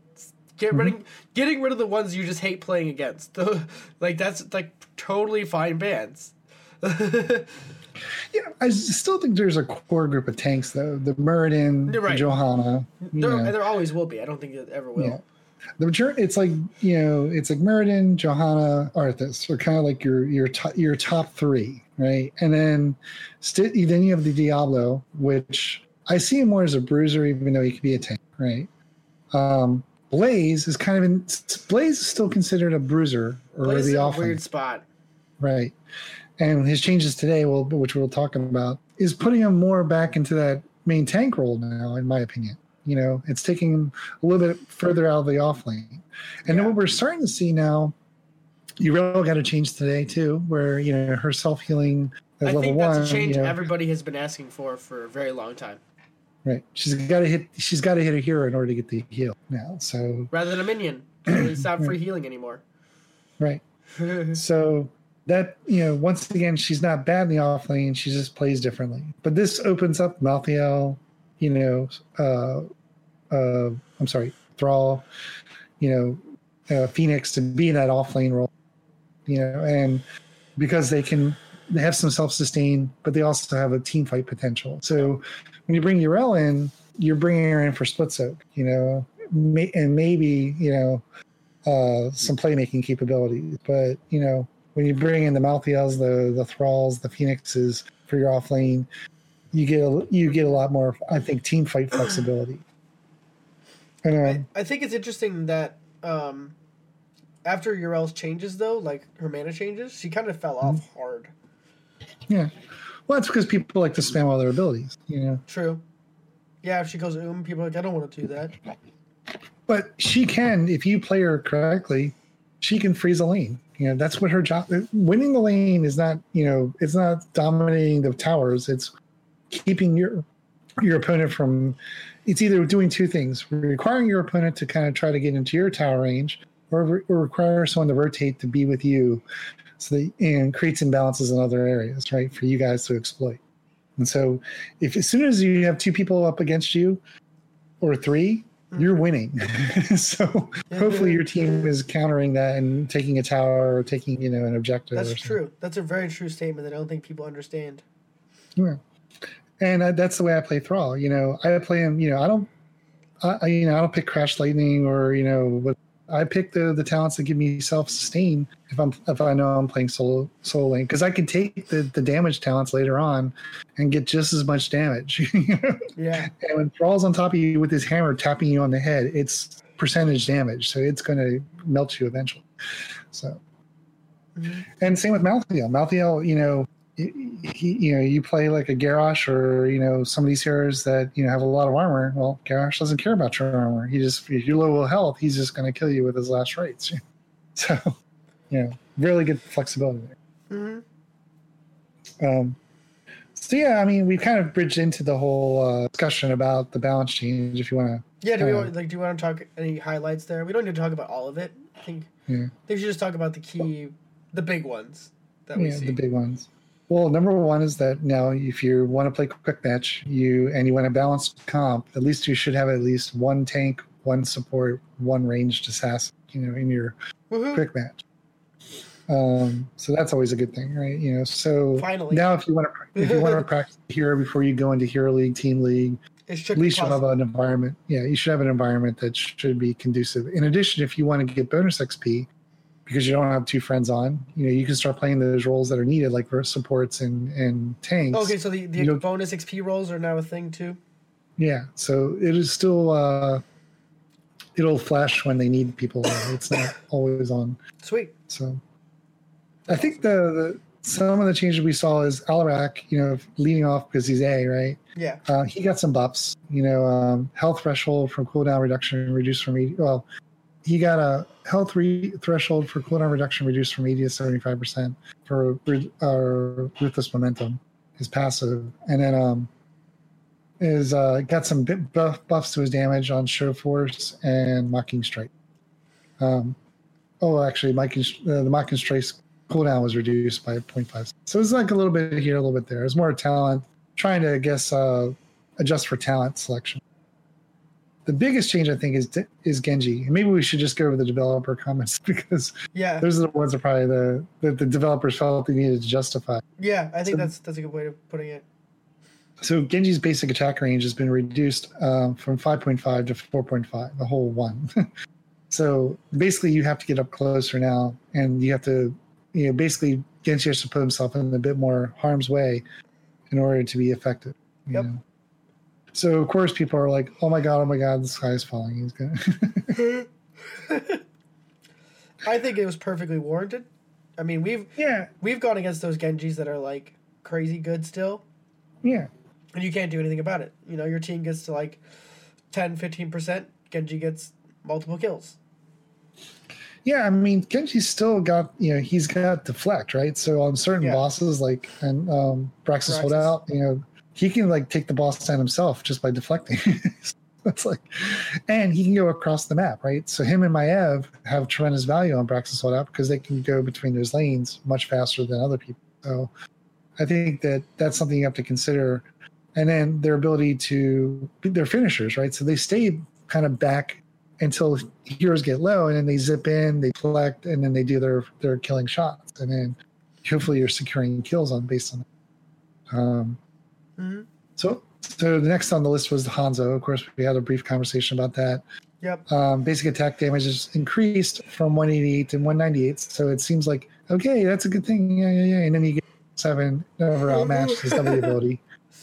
Cooldown reduction is increased by uh, 0.5 of a second for basic attacks, and then cooldown reduction only applies when hitting an enemy hero with a basic attack. So, yeah, this is the thing that's going to affect you on uh, uh, PVE content percent. Um, at level 16, his flawless technique, uh, the damage boost has been increased by 5%, and his Giant Slayer passive damage increased from 1.5 to 2% of enemy heroes' uh, maximum damage. So basically, their thoughts here is we think Han- Hanzo is able to burst down bosses and map events too quickly. So we're removing his synergy between never outmatched and serrated here, uh, arrows. We're making a few other uh, tuning adjustments in order to make his talents more attractive picks, and then uh, compensating ones for the loss in the PVE power with some of the PV more PvP power. So basically, if you're a good Hanzo player, and you, you, we played against a few of these guys where they're just chucking arrows into your heroes, you're gonna they're gonna see the benefits, but you're not. You're still gonna probably prioritize Valla now on maps Yeah. like Battlefield It's in, it's interesting because to me it's like they're pushing more power into the auto attack yeah, when he's the farthest thing from an auto attack hero. Really. Yeah. he's a high risk, high reward kind of hero. But Yeah. yeah, Like going the like going the the auto attack town level one is so hard to to get value from if you die at all, right? Like it's it's almost like going pyroblast KT, but you're at you're but you're at at any point in the match you're able to lose it. Especially if you die more than once. I still think Hanzo will be able to take like the small camps, the bruiser camps, pretty easily. You know, I don't think. Yeah, it's going to be the, the the larger camps. and Then we're soloing the boss, you know, kind of things, which I is mean, fine. It's it's kind of like uh, what we what we said before we right before we recorded. It's kind of like well, instead of taking it all by himself, he'd probably take it with himself and one other person. Him and Varian, there you go. right? Like it doesn't really like does it matter a lot? No, it kind of frees up that talent at level four instead, and Yeah. one. 'Cause yeah, I mean, yeah. one and four really don't matter as much, or uh, yeah, or what freaks me out when what freaks me out is when Rexxar Soul is like the spider boss on uh, Tomb of Spider Queen. like So I used to play Yeah. Rexxar like that before they reworked him, and I used to take Yeah. every. I would turn. I turned him into a jungling hero, and I would just go get all the camps and just make them my my friends, you know. You Yeah, know, because you don't hunt alone. But I miss Rexxar. I wish I could play him more. But um, yeah, I don't. I don't know. Hanzo's kind of in a weird place now. And then Kerrigan got a lot, a little bit of buffs here and there and reductions here and there. So I mean, you know, Yeah, it was a her basic attack, yeah, basic attack's been reduced by five. Um, her abilities, impaling blades, uh, the W ability, its re- damage was reduced um, from 180 to 165, but the mana cost was, and the mana cost increase was 75, is by 0.5. Her um, and psionic uh, pulse explosion damage uh, increases uh, to 195. So basically, they've given a little bit more power to the E. Um, but they've also increased the mana cost for these things. So I guess she was, you know, not having mana problems, and that was a problem. Yeah, she definitely wasn't having mana problems. It's also weird that they. So I was doing Q build Kerrigan when Mhm. I was when I've been playing her. I don't know what the meta is, but I just like the ability of having more times to hop around. Yeah. bing, bing, bing, bing, bing. Yeah, and just getting the stacking Q on minions. I don't know. It's Yeah. just it. It was just fun to, to play that style, but it looks like everyone else is kind of doing the W, like in Pale build, like burst follow up build. I don't know. I really don't know. well, what it looks, say. it does look like they buffed the Qs, right? Because the level Yeah. four sharpened blades, they gave uh, uh, damage for killing minions increased from 0.5 to 1, and man- maximum damage bonus increased from 50 to 75%. And level 16, the mounting potency, spell power duration increased from 4 to 5 seconds. So they kind of, you know, um, they're kind of buffing that a little bit. Maybe they nerfed it a little bit too hard, and they felt that maybe it's it fell off again, so they wanted to kind of bring it back. Yeah. Um, Nova, she got um, another uh, set of changes. Um, level seven, perfect uh, perfect shot or Q ability. Uh, it no longer grants an additional stack of snipe for hitting enemy heroes, uh, but has new functionality. Hitting enemy heroes now the mana. So basically, you just don't. You can keep sniping, but you don't get a. It doesn't reduce all your mana. And I, you know, when I remember playing Nova, I felt sometimes she did have mana problem. So Yeah, know. That makes sense. And at level 13, uh, psionic uh, efficiency, another Q uh, um, uh, buff. Hitting enemy heroes no longer refunds the mana cost of snipe. New functionality now grants an additional stack of snipe. So basically, they reversed. so level 7, you got your mana reduction, and level 13, you get your additional snipe. So, I don't know. I don't really have a strong opinion on Nova. I'm glad she's non-existent from the meta at the very least. yeah, I mean, she, she can be impactful on certain maps, you know, that have a, like objectives that are a little far away and stuff. But on squishy maps, you know, she doesn't really have the best, especially if you need lane clear. You know. Yeah. Um, Orphea basic attack damage was increased um, by uh, eight eight points. Um, abilities uh, Shadow Waltz damage increased from 150 to 165, and in Crushing Jaws the cooldown increased from 50 to 70 sec- seconds. So the uh, Crushing Jaws, the heroic there, they're kind of trying to make it a little bit less attractive for the other one. Um, then uh, on point, the Q uh, buff at level one got a damage increase from 50 to 75%, 25% increase. And level 16, Lurking Terror uh, now shares a cooldown with Chomp. So, and uh, basically, they're just saying, you know, they're they're constantly like tweaking her. Still, people feel that she's underpowered, you know, since the uh, the nerfs coming out of the um, the PTR. So, It's weird because, you know, we were saying that Raul likes to play Orphea, right? And I don't think she's Mhm. she's not ban worthy, but she's not bad by any degree. Um, but I find these the buffs they did to be strange. Because I don't think she really needed more damage. Like to compensate for the changes they did. Right. Like like like I get I get why they did like why they like put the uh, 16 talent on the the same cooldown as Chomp. That's fine. I get that. That's fair. Especially when you get the stacking W ability or cooldown reduction, like it's insane. Um, but it was just kind of like the to see them put more power in the Q and Q talents and stuff. I don't know if that's the right direction, or rather, they're like nerfing the high mobility heroes currently, like you know the Genjis, the Tracers, whatever. But they're just creating a new one in the form of Orphea by empowering her Q to be that much more oppressive. Yeah, well, the devs their their justification was they thought that everyone was playing this, um, you know, basically Burst going combo. for right the, the high stacked ra- uh, ravenous hunger. Yeah. You know, and then getting a double chomp with earth and terror, uh, that was too much. You know, so yeah, I they totally get that. so they linked the, the two the crushing jaws and things together, and now and then they're they're compensating by giving us some more damage in the other area. So that's Yeah. their offset. But it but it still changes her from a burst hero to a more poke dancer oriented, you know, style, which I think is Mhm. more annoying to play against. Well, this is the other thing is they get this to do this now, and then they get to see what that how that affects. Right? Yeah, I mean- become. you know, I think overall it's a it's a pretty subtle change, so it really won't. I don't think it'll break anything specifically. Hmm. Uh, you know, I think it was more broken before, and they and they nerfed the cooldown by twenty seconds on her crushing jaws. right. So that's yeah, a pretty big crushing. that's a pretty yeah. big change, because it as a because a DPS that can set up her own combo is pretty. You know, Yeah. no, normally you have to wait for your tank to find out the play for you, and then you can go in. But you know she could do that on her own. So this Hmm. this way, it's not going to be available every fight now. Um, Abathur, he got a reduction in his uh, for regenerative micro. It's from it went from 68 to 62, hmm and you know, so basically people felt that that was a you know causing issue with per level play. So it was more of a pro change than a, your your your kitchen matches. So um, Azmodan, he got reductions on his uh, range bonus for bombardment Q and the level 20 pride. The damage bonus uh, was reduced from 125 to 100. So once again, high stacked uh, Azmodan, you know, his Qs are they nerfed the Q a little bit. You know, they, they, they give him a little bit less power at the end. Um, Ana, she got a base healing um, reduction from 215 to 205.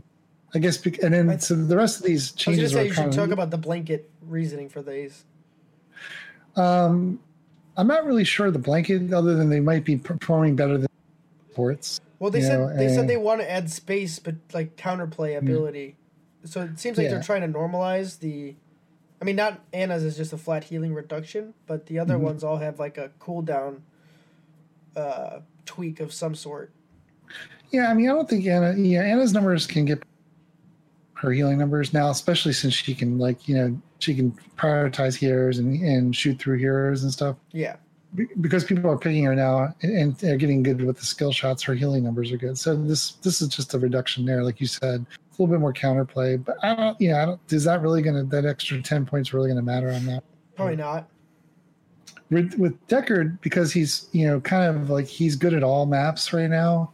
I think they felt that they needed to kind of uh, bring him down a little bit, so they increased his cooldown on his um, his uh, potions, and they also increased the mana cost. But then they gave it a little bit more punch, you know, about no twenty points of punch.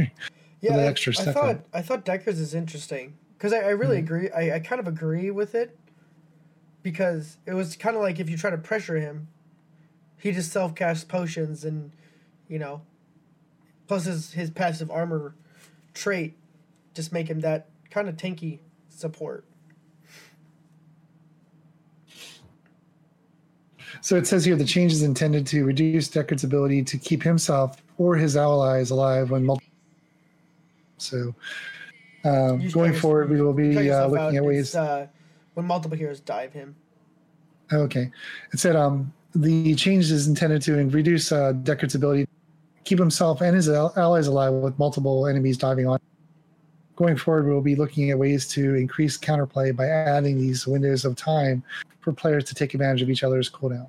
So that's like that's what you were kind of alluding to. Yeah. Um, was kind of the meta reason. Stukov got a actually his lurking arm got a bit of a change there. Range was increased from 10 to 11. So once again, we we shorten it, we long it, we shorten it. We I know they're just tweaking forever and ever. You never, you never and know. Right? and Tyrande, she gets hit with the nerf bet once again. Uh, her light of a lunar Q ability charge cooldowns increased from 15 to 16 percent. I guess adding that little window of play they were talking about.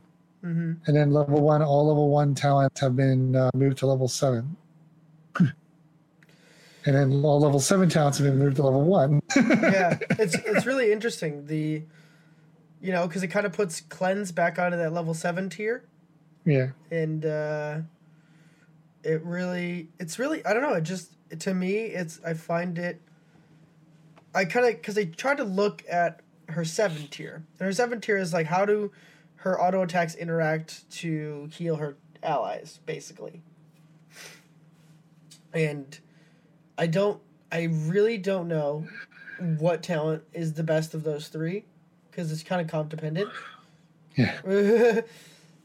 and you know, it kind of turns Tyrande into this early game beast and puts her into this kind of set like level seven area where she'll be f- better again. Mhm. You know, put her in that mid game, like early early to mid game power spike, and then she'll be a beast again. Just imagine, just imagine your friend that doesn't read the patch notes but loves playing Tyrande. Yeah, no, I, I, I, I told him. I already told him. Made sure. I'm like, hey, Tyrande's different now. Be careful. Because they don't do this very often. They don't switch full No. talent tiers. So, so it's interesting that they would. Uh, What's it? Freaky Friday? it's the Freaky Friday patch. yeah. The, the the only other thing I would say is that I think that's the name of our. That's the title of this podcast, the Freaky, Freaky Friday patch. So then Whitemane, uh, her desperate plea, uh, the Q, the cooldown's been increased from 0.3 to 0.5. So it's just kind of. so I don't. adding. One of the things I could think about Whitemane, just from a playstyle, not really anything pertaining to this patch, is her healing feels very invisible. Like you don't like it's hard to tell what she's actually doing to be able to put out insane healing. Yeah, you'll notice when she puts her her her. Uh, Like her W is noticeable, but like outside of that, it's really hard to to figure out like how is she sustaining people. Like yesterday, that game we had with they had a Sonya and we lost on mm-hmm. the throw pit because Yeah. Sonya was just spinning and winning, and Whitemane was just putting out insane healing. Like it's just it was just crazy to me. Like because I, I Yeah, I just did have look- no frame of reference of how sh- like like how do I counter that? Because like I don't know. Yeah, I don't think she took the standard. Or that person took the standard bill with her. You know. Yeah. Um, I actually didn't check the- that. Yeah, I was going to check that myself, and I didn't. But um, let me pull her up real quick. Uh, maybe. So, typically at level one, you know, when I'm playing, I'm going to go back to my abilities. Unless you Um, went like the I- Q build for burst healing of some sort. I don't know. That's what I, you know, I'm wondering if she took pity of the frail. Yeah, that was one of so allies below 50% health receive 25% more healing, right? So knowing that you got a Sonya, He's gonna be low and right, who's spinning to win, I think she had pity of the frail. Um, and she took that talent at level one as opposed Yeah. to taking uh, clemency like a lot of people do. And then um, she probably took on wavering faith. I mean, I haven't looked at this yet, but that, that's my feeling. That's and your then, gut feeling. um, yeah, I know you play White yeah. Mane a lot more than I think any of us. Yeah. So I mean, it was it was kind of one of those things that yesterday I wanted to kind of think about because it was like, damn, that like normally I'm pretty good at figuring out like what is the you know area of weakness, like when you can force an advantage, especially on a support. But I, I just couldn't I couldn't figure it out. I was like, she's just putting out these insane numbers. That's what I think is I think she'd had the um the uh, pity of the frail and knowing that like what you know like that's how that that won that match because you can tell by the symbol that was out there which I will take a look at it again because Yeah. you know here's the other thing I'll say about playing in a little bit more organized team versus playing by myself I look at replays more now Oh really? you know what I'm saying oh. because yeah before I would look at a replay you know Every so often. once But now it's because the matches are so good, you know, there are and things are sometimes sometimes close. You do want to look Yeah. at those replays just to kind of see well, what can I have done differently. You know, I sometimes know exactly where the wheels fell off the court, so I don't really need to look at that replay because typically when I don't think people know that when you look at your replay, what you should look for. No. Look for every time you died. Number Yeah. one, why did you die? Make a note, say, and then put it next to your keyboard. It says, "Stop doing that. Like, stop You- going solo." you Don't know. do that one thing. Yeah. Yeah. The, the solo Next thing thing, is look- big. Look at your team fights. Look at all the team fights. Who was there? Who wasn't there? What abilities were cast and when were they cast? You know, Yeah. you know that'll tell you something as well. There's like your two major things to look at in team. You know, when you're looking at a replay. One thing I noticed we're pretty Uh-huh. good at doing now is calling when alts get used, so we know when to push advantages, Yeah, or like identifying. Oh, we need to like engage when so X, you know, name hero with certain disengage tool or something uses this ability. We need to like that's our window. Like after that gets Mhm. used. exactly. You know, and I mean, these are the things like even Kyle Ferguson. They were talking about. You know, there's standard calls in like Master and Hero and Grandmaster League for like like getting camps and things like that. So knowing the Oh, codes really? and yeah, knowing how to say those things to each each other, so you know exactly what the, the intent, the strategy is for that is a good thing too. Um, Hmm. uh, so yeah, I think as as a group, you you start you know uh, forming you know these kinds of communications. There was an interesting article on Reddit the other day talking about team uh, development in, in competitive games like Heroes. I you know it had like two kind of conclusions, and I think I, I have to we'll probably maybe this be a discussion next week. But it was it's it was a very meta kind of level thing. But basically, it was teams that communicate uh, more effectively um, have a better chance of success. I think was Yeah. kind of the, the yeah. But there are certain qualities of that um, aspect of it. So. Um, but you know, effective communication, you know, and, know, that's one of been one of the major problems with heroes is that effective communication. So developing the standard practices for communicating things. Well, I, and it, it kind of goes back to that specialist idea, right? Where people Right. have their own pre- preconceived notions of how things should be run, and Mm. they're they're they're very single-minded in the way that they view it. You know, Right. they don't want to shift from their viewpoint of those things, right? Yeah. I guess the thing I would love to, you know, we talk about, you know, making content. One of the things that, you know, there's been a lot of like, you know, how to play hero kind of things, but there's never been like lessons, like here's the storm lessons. I think like Squadron trying to do, uh, try to do some things, Yeah, right? they had a But few I'm- things that were kind of learny I'm- stuff, but not really well done. And I think my approach to this would be like, you know, not so much teach you how to play the game, because I mean, there's a ton of videos out there, but lessons on like, you know, hey, you're playing an assassin, you know, so here's the top five practices you should do. You know, Yeah. always ping, always shift shift click, you know, these are five things you should practice this week, you know, and then like these lessons come down. It's sort of like mechanics, right? Yeah. Um like well, one thing I never see people do is like alt click their alt or like Mhm. let people. I do it. I know you. do you see it. me do it? I know Yeah, you do it 'cause because we you talk about I- it. Well, you know why I do it because I took learning fives, and they said, you know, why, Todd, why aren't you communicating? I'm like, what do you mean? He goes, when is your when is your heroic up? I'm like, I, uh, how do I do that? They're like, alt click, and so you know, my keybinds are set up a little bit weird, so I actually had to develop that ability to use my alt click, you know, and be confident doing that. And you know, these are things that you know casuals are never going to fix up.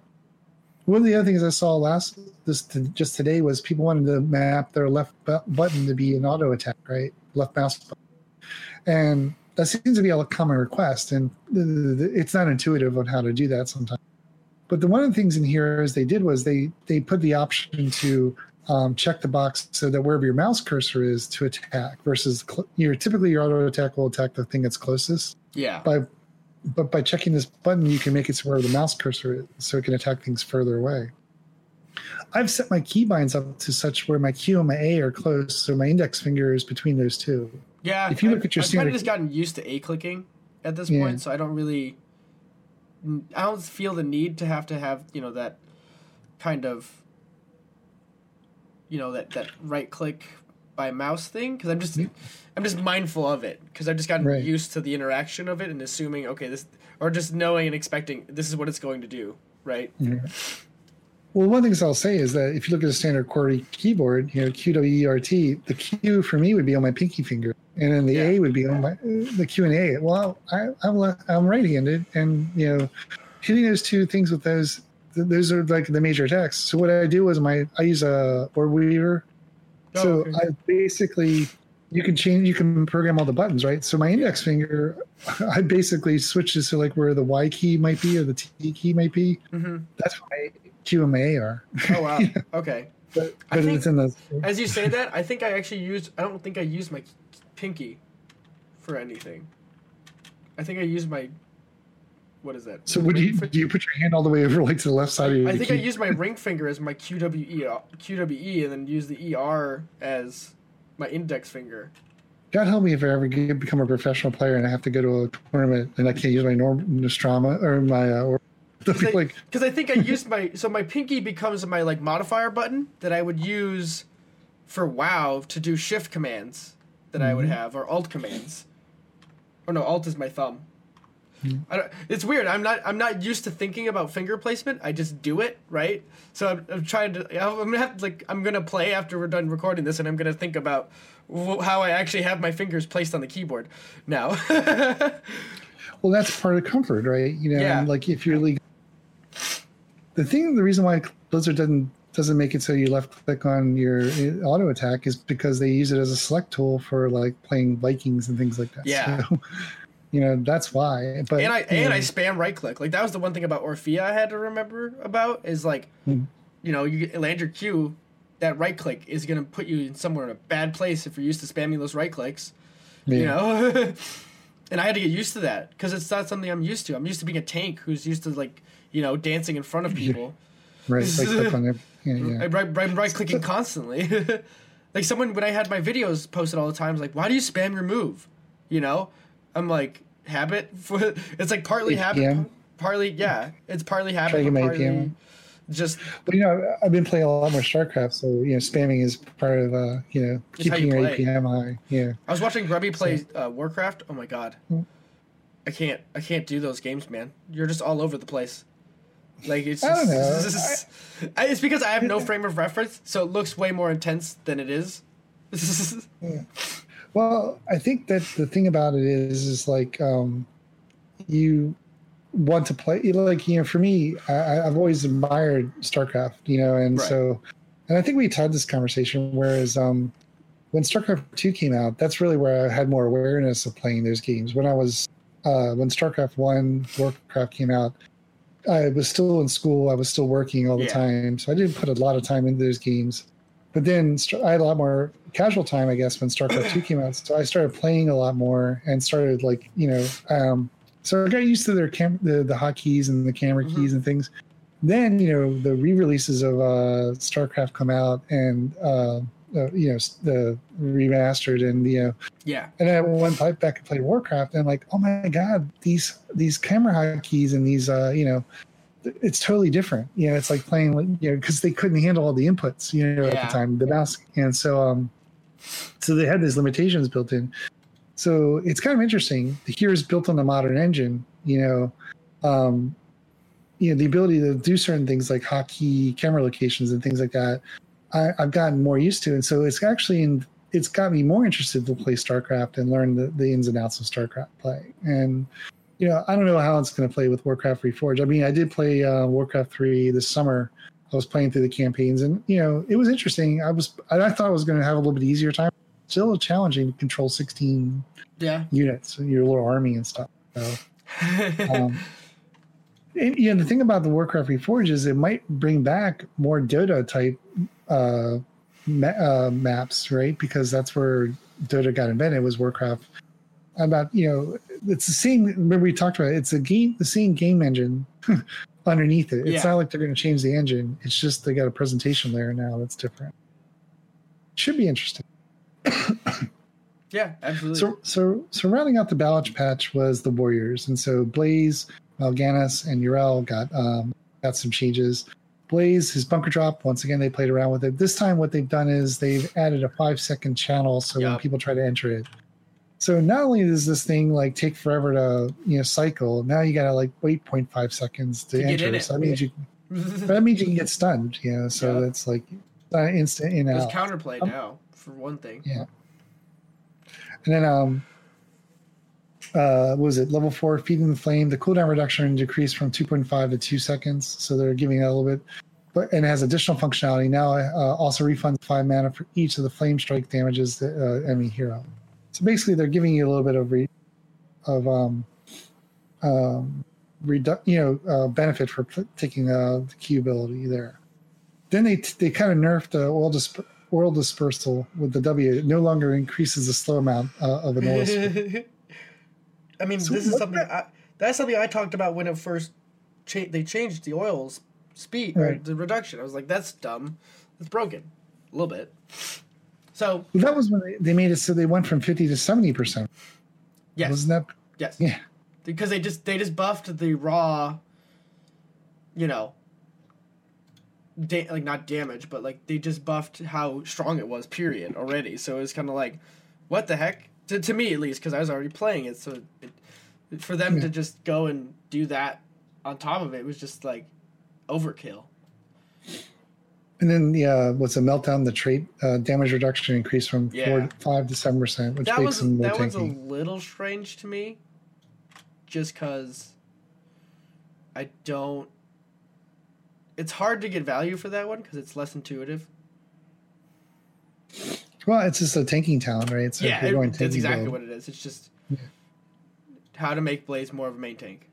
Yeah. And that's what they said. They just wanted the level four talents to get kind of a, you know, they wanted to kind of mix it up so people stop taking oil dispersal all the time.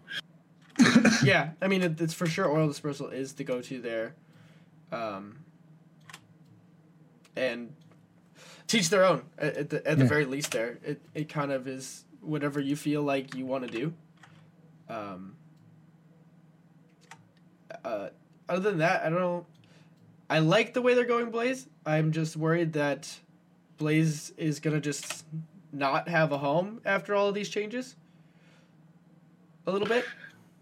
Yeah, I mean, it still seems like you can win the solo lane, you know. Yeah, but I don't think course- it's bad in any way. Yeah. yeah. But uh, yeah, know, Mal'Ganis. I, I mean, I like playing Blaze. I love the combustion build. I mean, like when we go the Wambo, uh, Yeah. Blaze and the combustion, that's just it's fun as hell. You know, I, I've already talked about Blaze too much on this podcast, so I'm not going to talk about it anymore. At least not right now. T- today is not that day. So Mal'Ganis, everyone was hoping for the Mal'Ganis nerfs, and what they got was basic attack to- from 105 to 100. His uh, Fel Claw's got a cooldown increase from eight to nine Eldab seconds. comes in with some salt of his own. Don't listen to Raul too much.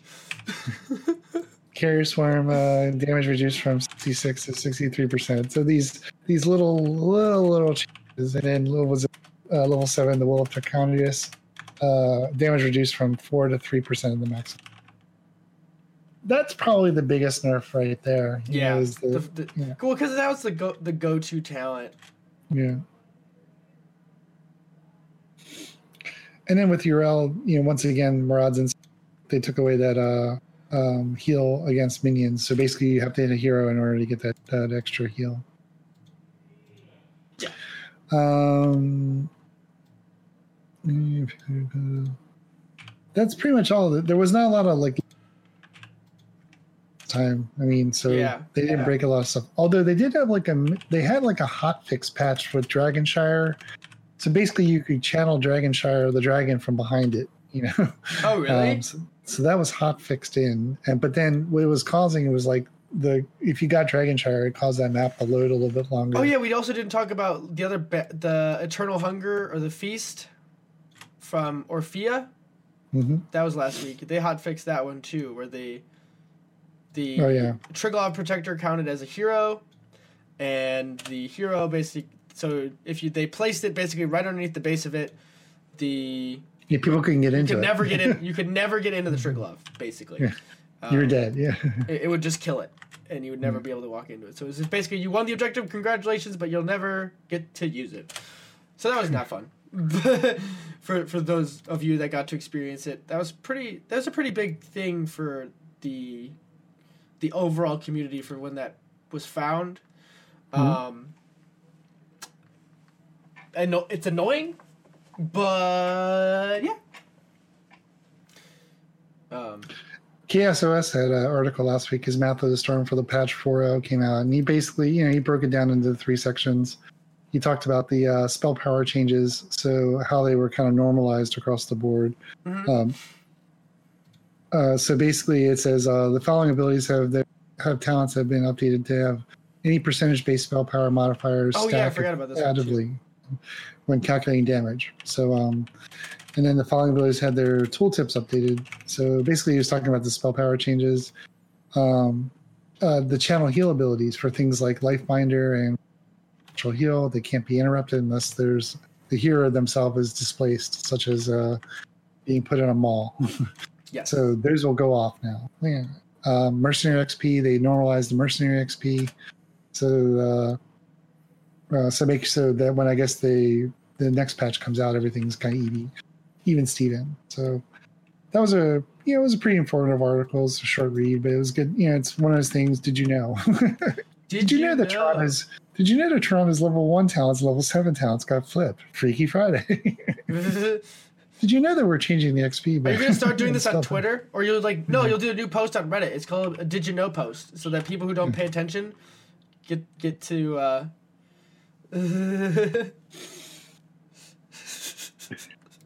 And then rounding out our little discussion for the evening, uh, there was actually three hero discussions, but I'm only going to bring up the two of the reworks because yeah, Blackheart's Bay was one of them, and you know people have their opinions about Blackheart's Bay.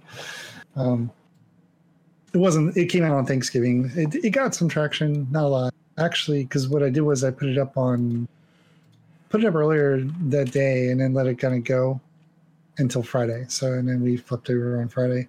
But people did that. But um, the two that we did have was the Hanamura Temple, which you know, um, it's interesting that these hear discussions when they go on Reddit, most people just say they like it or they don't like it. There's only like one or two people that might, you know, like expand on of it. yeah. Most of it's like I don't like this map. I would this think ma- people would do it, like eh, have a little bit more to say. So one of the comments about Hanamura is the sa- samurai, uh, mechanical samurai, is they say it's stupid strong, right? So one of the things you should be trying to figure out how to do is take Sylvanas Merc- Mercenary Queen and combine the two to get down your early uh, forts and keeps. That's that's an Um, interesting idea.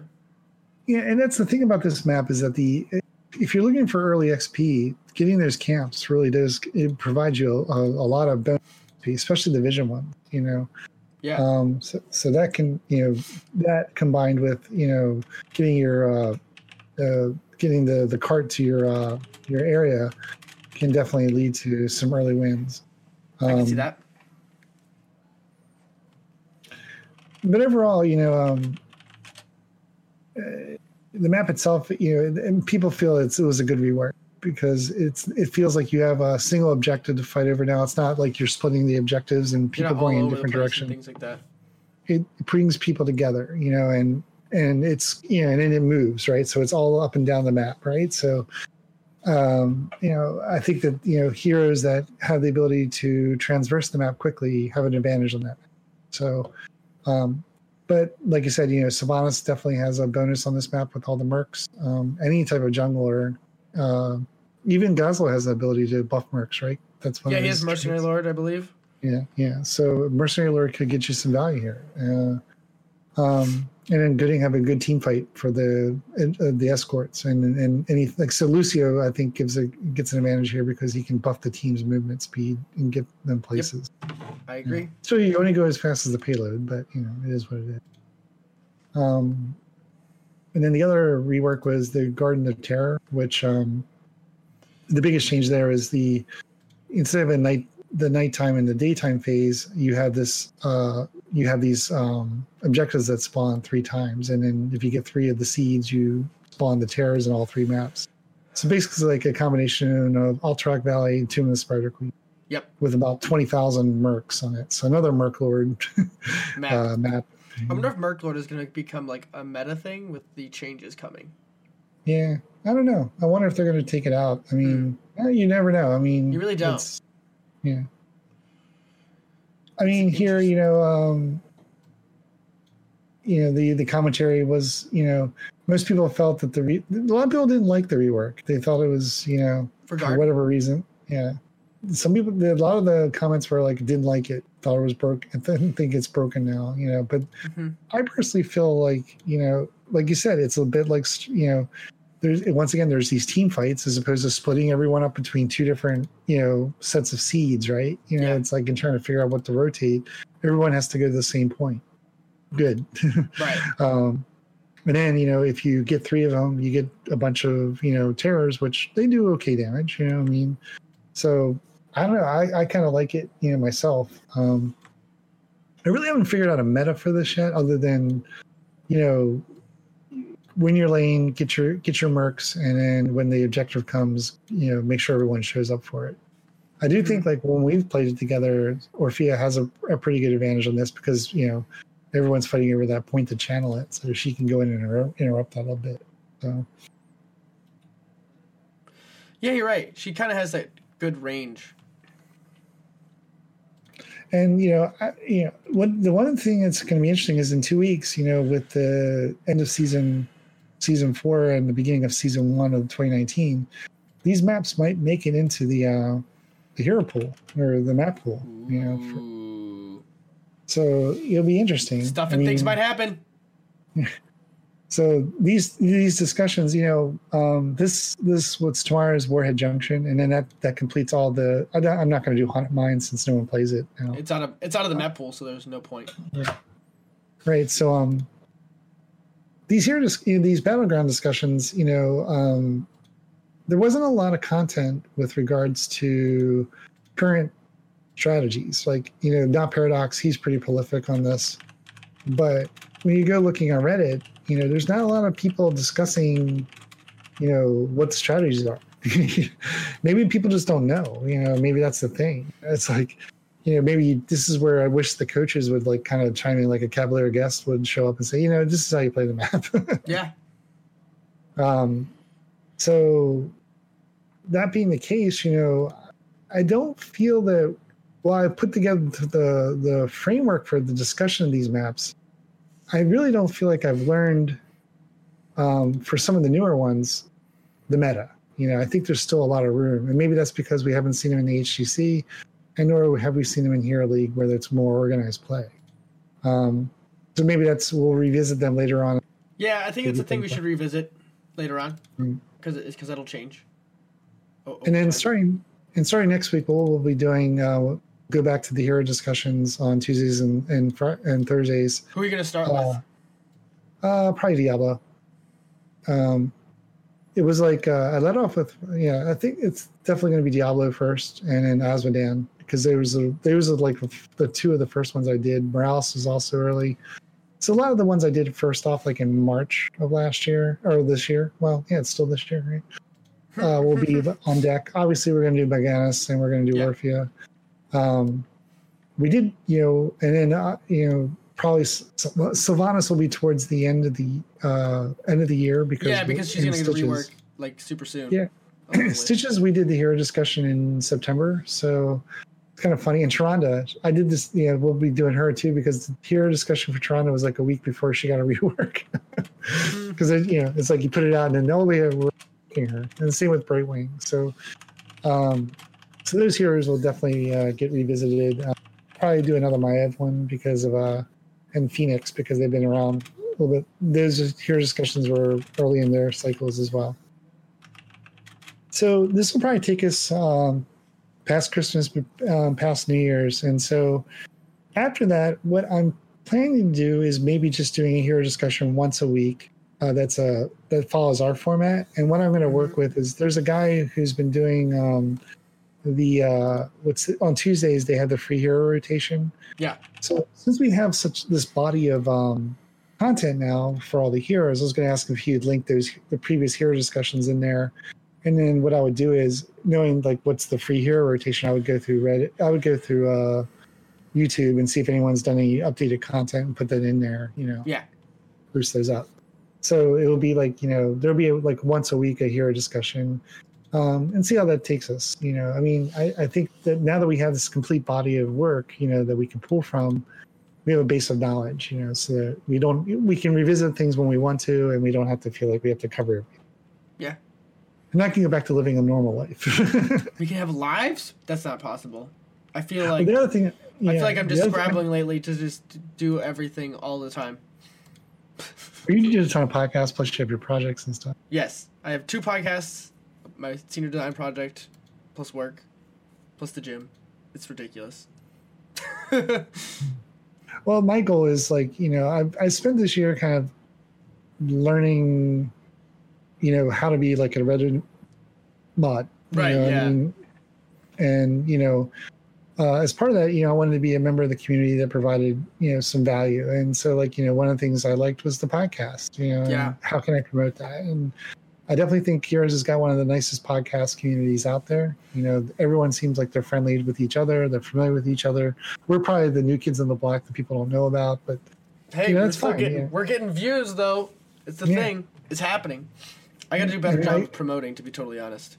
Well, you know, the thing is, is that uh, you and I are working out that relationship, that kind of like the chemistry and getting organized and stuff. And I think maybe the one thing we do too is we do have like a kind of a wide net that we cast.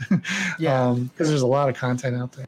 And you know uh, that that's the thing is you know what we, we our niche is the the the connection to Reddit, and my connection is being an administrator, and you being a content creator. yeah. You've lately had to focus on school, so you're not being a content creator as much as you'd like to be, I'm sure. But yeah.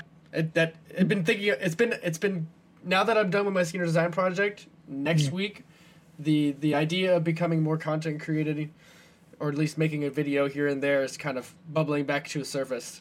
So and like I said, you know, I'd love to maybe do the stuff where we do lessons or we do some type of like you know Duo duo thing. queue, yeah, Yeah. or you know, just think, like you know, I think the to idea of having a duo is, is really important.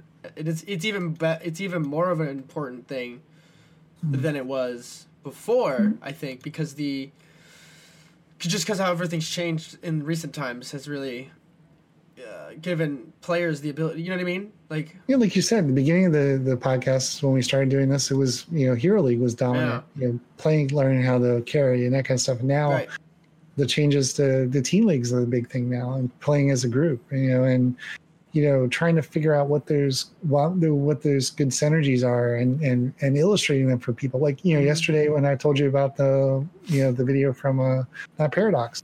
Yep. You know, we were we just Stukov, Stukov, he's he's not meta. Know, and all of a sudden now Paradox comes out and says, Hey, by the way, just take auto attack build at level one. I know. You're gonna I be- thought that was so funny. Like it was it was really cool. I was like, like as soon as you saw the video, I was like, huh. Tapping yeah. damage as right. I was like, this is cool. Like I just thought that was really cool that you could, you know, do that. Yeah, and then so you well, okay, so we we do Stukov's the base. What do we pair Stukov with? Do we put him with a KT? Do we put him with you know? And trying to figure out what's those those heroes that combine with him to make you know kind of a good duo Q, um, wombo combo, you know per se. And you know, and and then what are they fun to play together too? That's the other part. You know, it's like trying to figure out those heroes that are fun to play together that Yeah. synergize well together. That's my that's what I love doing, and I like thinking things like you know, counter counter meta, right? That that just Yeah. I don't like picking the same thing over and over again, just because that's what you you're supposed quote unquote supposed to do. And- the other thing about some of these hero discussions and things like that is okay, so Stitches, for example, let's just take where Stitches is right now.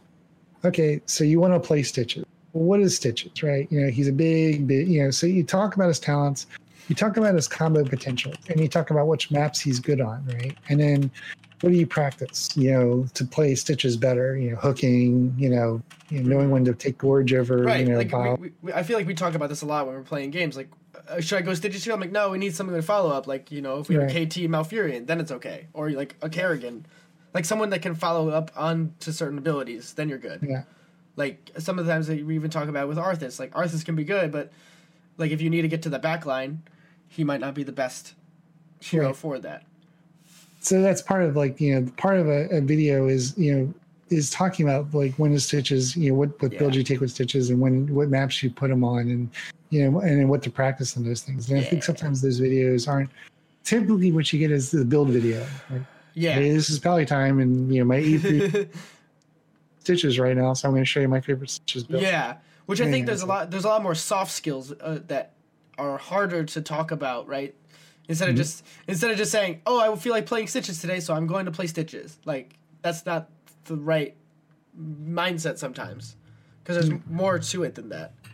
Well, the one thing, like, so, like, Palatine did a Murky video the other day, right? And, you know, uh, it was funny. Uh, there's a story behind this too, but, um, because it, it it flew onto Reddit as well.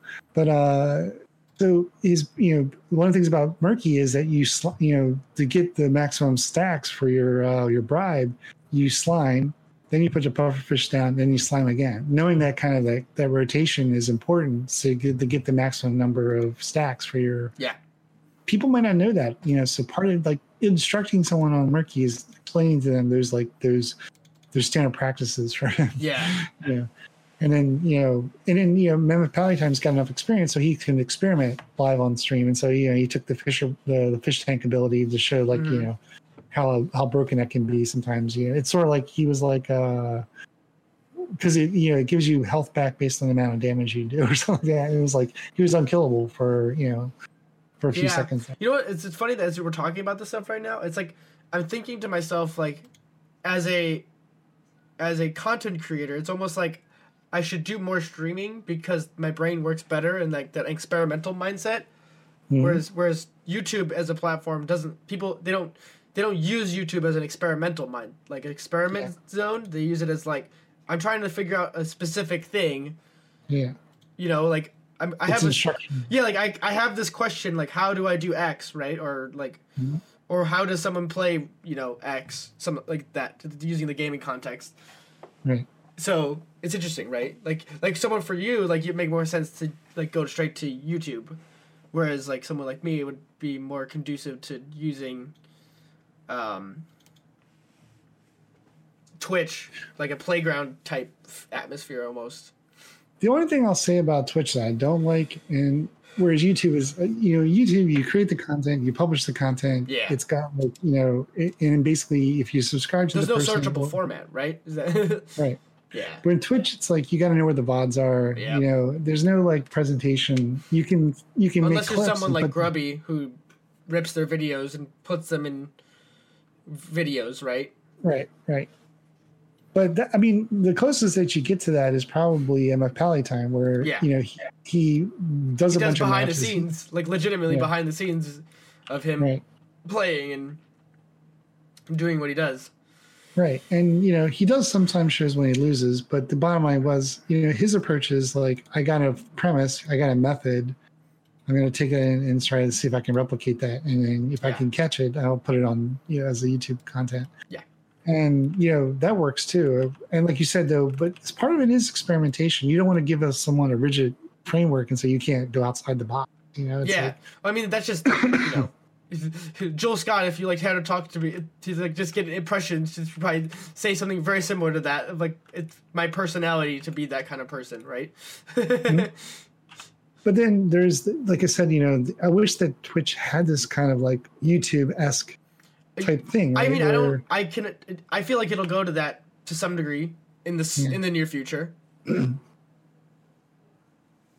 But like what I'm yeah, but what I'm trying to say is like you can make clips, and Yeah. that's fine. But it, like you know, instead of like you know, I wanted to have like a YouTube type environment where I can say like, there's a bunch of people I subscribe to. I don't want to watch three hour VOD, right? Right.